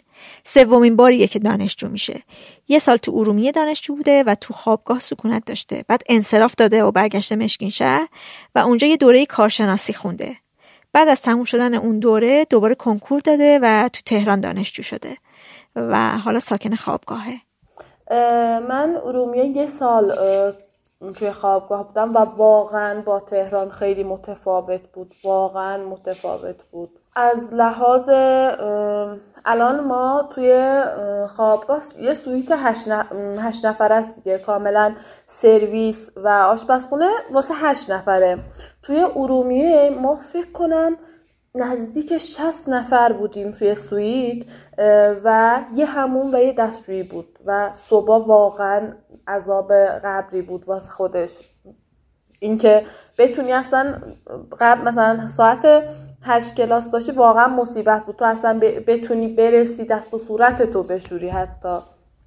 از لحاظ اینکه اصلا فضای سبزی نداشت و واقعا خیلی اتاقا کوچیک بود. کلا واسه اون شست نفر یه دونه آشپزخونه بود یه دونه یخچال بود خیلی وحشتناک بود واقعا خیلی. من اصلا چون اولین تصورم از خوابگاه خوابگاه ارومیه بود الان مثلا بچه ها مثلا می‌بینم اعتراض می‌کنن من اون اعتراض رو زیاد نمی‌کنم. چون من خیلی در حالی که اونجا دانشگاه سراسری بود دیگه خیلی متفاوت بود. اینجا تو خوابگاه ما فضای سبز داریم. خیلی خوبه این فضای سبز. قشنگ شبیه سلولای زندان بود. خوابگاه های اونجا اتاقای اونجا. هانیه میگه که قبل از اینکه بیاد تهران تصوری که از تهران و سکونت تو خوابگاه داشته خیلی وحشتناک بوده. من همیشه اینجوری بود که از تهران میترسیدم و دلیل این ترسمم همیشه اخبار زد و نقیزی بود که از تهران می اومد از بچگی همیشه. همیشه اتفاقای بد تو تهران بود آدمای بد تو تهران بودن. کلا اینجوری و تلویزیون هم خیلی نقش داشت. گفتم دیگه مثلا همیشه تو فیلم ها اینجوری بود که یه دختر پاک و معصوم از شهرستان می‌رفت تهران و خیلی اتفاقای بدی براش میافتاد. نمی‌دونم به احتیاط کشیده می‌شد می‌رفت پارتی دوست پسر پیدا می‌کرد در که خیلی ساده بود. زندگیش کلا عوض می‌شد. واسه همین این ذهنیت من از تهران بود و قبل از اینکه من بیام خواب و من اصلا تهران زندگی نکرده بودم چون هیچ اقوامی نداریم. یه خواهرزاده دارم که من نرفته بودم خونشون و واقعا میترسیدم. روز اولی که من رفتم خیلی استرس داشتم خیلی میترسیدم. چون اینجوری بود که همه فقط می‌گفتن که مواظب خودت باش. انگار که مثلا من داشتم می‌رفتم میدان جنگ. انقدر تهران ترسناک. اینکه احتمال اینکه مثلا بخوان گوشی تو بدزدن. نمی‌دونم. با چاقو با هر چیزی تهدیدت کنن خطر جهانی باشه. و این مواظب باش گفتنه چون من پیش زمینه خوبی هم نداشتم از تهران باعث شد بیشتر بترسم. مثلا ما رفتیم دوستم که اومد دنبال من اسلاف نگرفتیم. یکی از های شخصی که اونجا بود سوار شدیم. اولین وحشت من این بود که ما چرا سوار این شدیم؟ چون خیلی های عجیب غریبی شدیدیم دیگه در مورد این. نمی‌دونم حس می‌کردم خیلی قراره ببینم اینا رو. و آدمایی که خیلی های عجیب غریب میپوشن از آدما تصورم این بود. و اینکه قرار بود لحجه من مسخره بشه و اصلا نتونم با هیچ کسی ارتباط بگیرم تصورم واقعا این بود. ازش پرسیدم که فاصله بین بچه های ساکن خوابگاه و بچه های ساکن تهران حس کرده؟ گفت که این فاصله بیشتر بین تهرانی ها و غیر تهرانی هاست تا ساکنین خوابگاه و دیگران.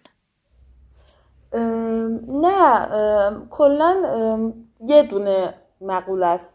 تهرانی و شهرستانی. اصلا مهم نیست که مثلا تو از تبریز اومدی یا از شهر ما اومدی از شیراز اومدی. تهرانی شهرستانی. کاملا دوتا مقوله جدا. و اصلا مهم نیست که مثلا تو چه امکاناتی تو شهرتون داری چه تجربه هایی داری. مثلا شاید یکی از از تهرانه خب ولی خیلی از منطقه محروم و بدیه خب. شاید هزار برابر اون امکانات رو یه نفر تو شهرستانی مثل تبریز داره. ولی اصلا این مهم نیست. مهم میره که اون از تهرانه و خودش رو تهرانی می‌دونه و تو شهرستانی هستی.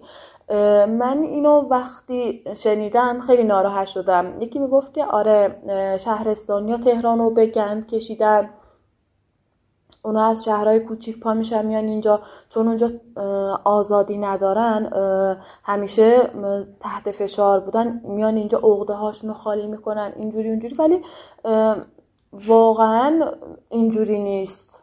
هانیه همونطور که گفت تصور می‌کرده که لحجهش قرار مسخره بشه. پرسیدم که آیا این اتفاق افتاد؟ اصلا لحجم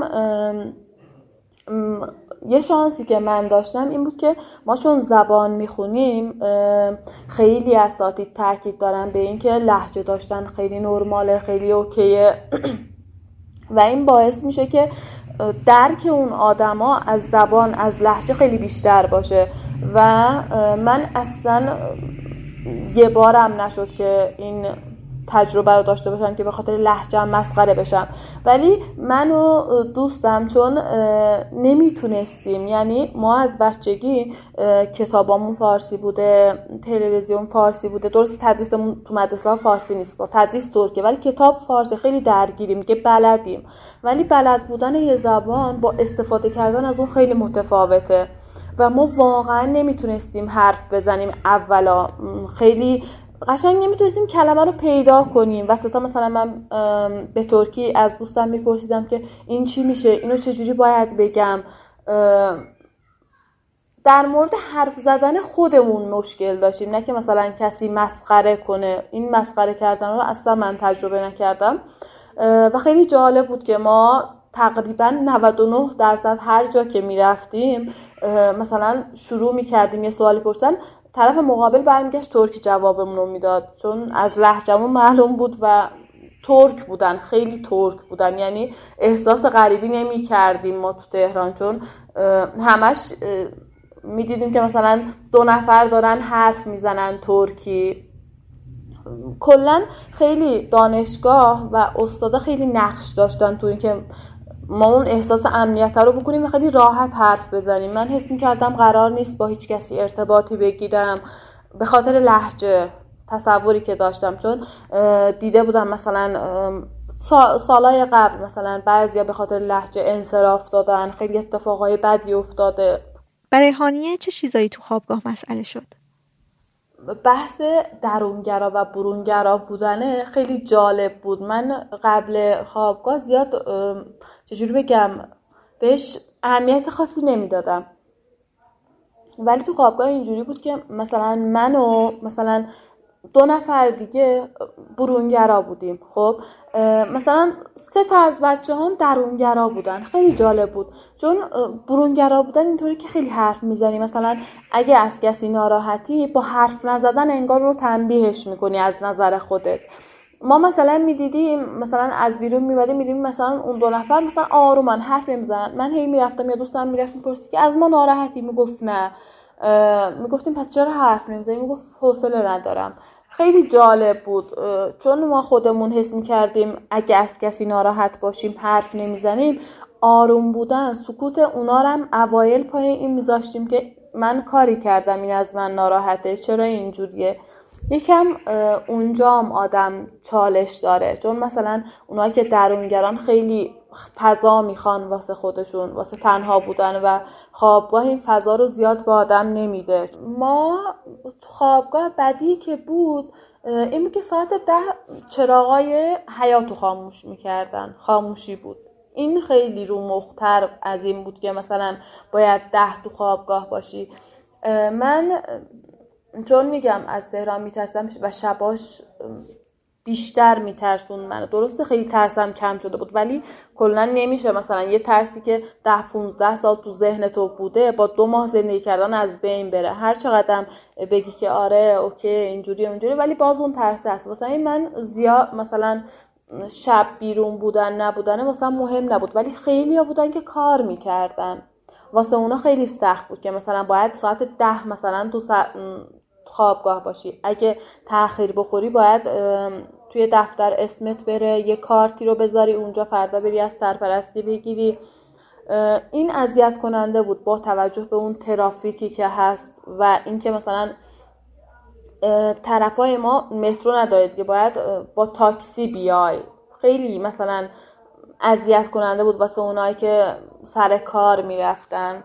و واسه پسرا مثلا می‌گفتن که ساعت دوازده یک تا دوازده یک می‌تونی بیای. خب چه فرقی داره دختر یا پسر؟ اگه مثلا تو به عنوان یه آدم مستقلی رو قبول کردی که مثلا تو بزرگ شدی می‌تونی کیلومتر از خانوادت دور باشی مستقلی هر مثلا یه, چی... یه خواسته داشته باشی میگن که تو 18 سال رو رد کردی تو یه آدم مستقلی اینجوری اونجوری ولی حق رفت و آمده تو دست خودت نیست. باید مثلا اگه مثلا من یه بار ده و پنج دقیقه رسیدم و مجبور شدم باز اون دفتر رو پر کنم. جا می‌گفتن که خیلی جالبه اگه تاخیرات زیاد باشه ترمای بعد سر اینکه خوابگاه بدن بهت به مشکل می‌خوری. واسه همین تو اون دفتر می‌نویسن اسم تو.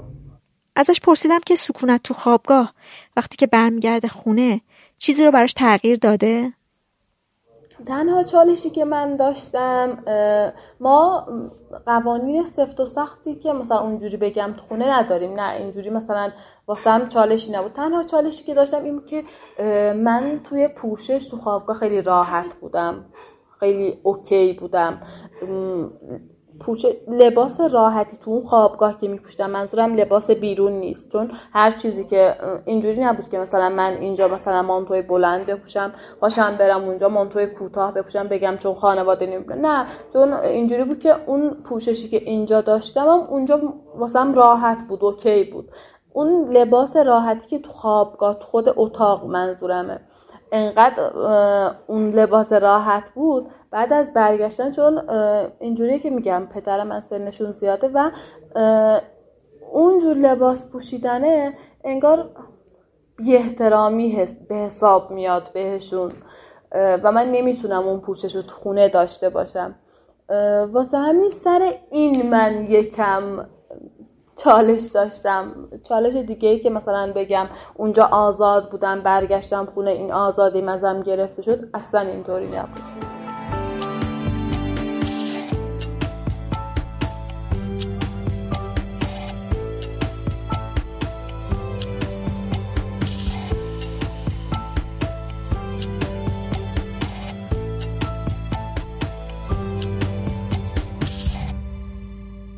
علی از آران و بیدگاه رفت اصفهان که پزشکی بخونه.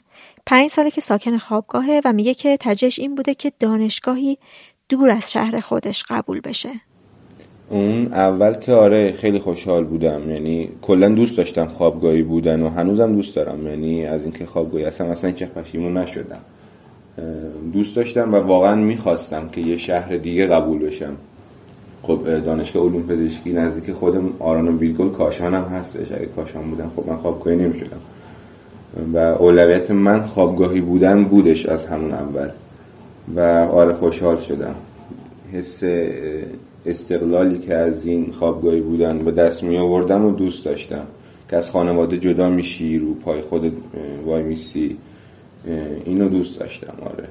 اون روز اول اون اوایل خب خیلی خوشحال بودم. ما روز اول دانشگاهمون جشن بود. برامون جشن گرفتن. بعد از اون از فردای اون روز کلاسامون شروع می‌شد. با خانواده همون همه اومده بودیم و اینا. بعد بعد از جشن تا بعد از ظهر دیگه کارهای ثبت نام دانشگاه اینا رو تا حدودی کرده بودیم. خوابگاه رو ما تحویل داده بودن. بعد خانواده دانش دانشجوها رو میبردن خوابگاه میذاشتن و می‌رفتن. من دقیقا حس اون روزم رو یادمه که چه حسی داشتم چی, چی رو تجربه کردم. منو که پدر مادرم دم خوابگاه گذاشتن و حالا وسایل رو همه رو گذاشتم تو اتاق و اینا. وقتی برگشتم اون لحظه که می‌خواستن برن خب دیگه مامانم داشت گریه می‌کرد و اینا. بغلم کرده شو من هم دیگه رو بوسیدیم و اینا و وقتی تو ماشین نشستش و رفتن یه لحظه توی دلم خالی شد. خیلی حس عجیب و غریبی بود اون لحظه برام. یعنی یه لحظه دیگه می‌بینی خودتی و خودت. یعنی تنهای تنها. اون موقع 18 سالت بود. توی 18 سالگی یه دفعه اینجوری تنها میمونی. توی شهر بزرگ هیچکی نیست. و یه لحظه اونجا من ترسیدم. و حدودا حالا می‌تونم بگم یه یه ماه اول برای همه خوابگاهی یا سخته. بعد از یک ماه کاملا عادت می‌کنن اون اوایلش یه خورده سخته. اون لحظه ای که منو گذاشتن و من دیدم رفتن یه مقدار ترسیدم. ولی بعد از یک ماه دیگه همه چی دیگه عادی شد تقریبا. بله اون اوایل که خب وقتی می خوابگاه دیگه خب خیلی با خونه فرق می‌کنه دیگه. خودت باید غذا درست کنی خیلی وقتا. خودت باید کاراتو انجام بدی ظرفاتو بشوری لباساتو بشوری. توی اتاق 20 متری هستی کوچیک که با سه نفر دیگه داری. چون اکثر خوابگاه خب معمولا یه اتاق چهار نفر است با سه نفر دیگه داری همزمان زندگی می‌کنی. و این یه سری محدودیت های یه دفعی محدودیت های خیلی بزرگی هم هستش توی زندگی اعمال میشه. و خب این که باش کنار بیای عادت کنی اون اوایل خیلی سخت داره حالا این روزای اول خوابگاه بیشتر اینا رو حس می‌کنی. هرچی میگذره من خب الان با توجه به رشتم هفت سال خوابگاهی هم هرچی میگذره خسته میشی. یعنی چجوری بگم محیط خوابگاه برات یه حالت افسرده کننده داره. یه جوی که دیگه تکراری میشه. بعضی چیزا که قبلا خیلی عادی بوده و که بوده الان دیگه میره رو مخت هم اتاقیات خیلی وقتا ممکنه خستت بکنن با اینکه خیلی با هم رفیق اینا اینا. یه سری چیزا هست توی اتاق. مثلا میگم یک فکر کنید شما یه اتاق 20 متریه که با چهار نفر داریم همزمان با هم زندگی می‌کنیم اونجا خیلی سخته که بخواین حریم شخصی خودتون رو حفظ کنین. گاهی اوقات مثلا می‌بینی خیلی دیدم بارها دیدم یکی از بچه ها مثلا خواسته بره بیرون اتاقای دیگه اینا. میره بیرون دوست داره مثلا پسره با فلان دوستش بره بیرون با دوست دخترش بره بیرون. بعد خب میبندنش به سوال. آره کی میری؟ با کی میری؟ کجا میری؟ کی میای؟ شاید دوست نداشته باشه مثلا اون دوست من که بقیه این زیر سوال ببرنش. مثلا این حریم شخصی گاهی وقتا حفظ نمیشه. از علی درباره ارتباطش با خانواده پرسیدم. الان حدودا یک سال شاید بگم اینجوری شدم دیگه. وقتی برمیگردم خونه بیشتر از سه روز دیگه نمی‌تونم تحمل کنم خونه رو. یعنی خسته میشم. اصلا دلتنگ خوابگاه میشم. خب؟ نه اینکه خونه بد باشه جوش نه هرچی دیرتر میای خونه خانوادن به هر حال پدر مادر اینا کلی خوشحال میشن می‌بینن. مثل پروانه دورت میگردن اصلا. بهترین غذا بهترین خوراکی ها رو نگه داشتن که تو بیای بخوری. خیلی اون چند روز خوبه. ولی چون عادت کردی به زندگی اونجا انگار کلا زندگی دیگه اون زندگی موقتی که گفتین انگار زندگی اصلی دیگه اونجاست. بعد از سه روز دیگه اصلا حوصلت نیم من اینجوری هم انگار حوصلم سر میره مثلا تو خونه دوست دارم سری برگردم اونجا. و این چیزی که من ناراحت می‌کنه این حس می‌کنم بین من و خانوادم فاصله انداخته. یعنی یه کلافگی درونی داری انگار که نمی‌دونی چرا اصلا. انگار عادت کردی به اون زندگی دیگه. اون مثل اون اوایل که اونجا بودی دوست داشتی همش آخر هفته بیاد. دو هفته یه بار من سری میادم خونه یا هفته یه بار بعضم میادم خونه چون زندگی اصلی اینجا بود. الان برعکس شده انگار زندگی اصلی اونجاست. یه بعد از چند روز دوست داره انگار بعد مسافرت هم که آدم میره بعد از چهار پنج روز ممکنه خسته بشه دیگه. میاد خونه دوست داره بره خونش. اینجوریه.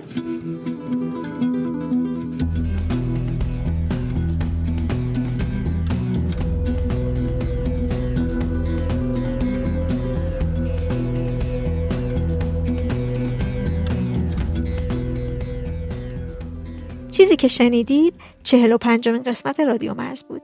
ممنون از شما که تا آخر گوش کردید. ممنون از گروه کلی گلنوش و کیارش عمرانی که موسیقی شروع و پایان پادکست رو ساختن. مرزیه مرداد 1401「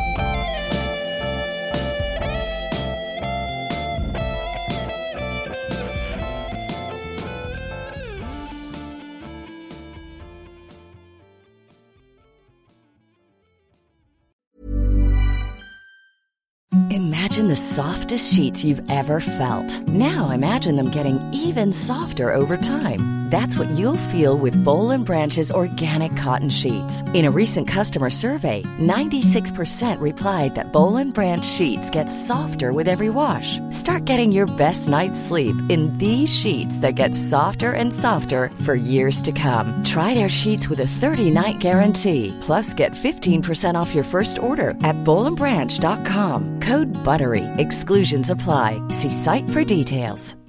If you're looking for plump lips that last, you need to know about Juvederm lip fillers. With Juvederm Volbella XC and Juvederm Ultra XC, your lip look, whether it's subtle or bold, can last up to one full year with optimal treatment and no additional maintenance. Find a licensed specialist and see if it's right for you at juvederm.com today. That's J U V E D E R M.com. Add fullness to lips in adults over 21 with Juvederm Volbella XC or Juvederm Ultra XC. Do not use if you have severe allergies or a history of severe allergic reactions, or if you're allergic to lidocaine or the proteins used in Juvederm. Tell your doctor if you have a history of scarring or taking medicines that decrease the body's immune response or that can prolong bleeding. Common side effects include injection site redness, swelling, pain, tenderness, firmness, lumps, bumps, bruising, discoloration, or itching. As with all fillers, there's a rare risk of unintentional injection into a blood vessel, which can cause vision abnormalities, blindness, stroke, temporary scabs, or scarring. For full important safety information, visit juvederm.com.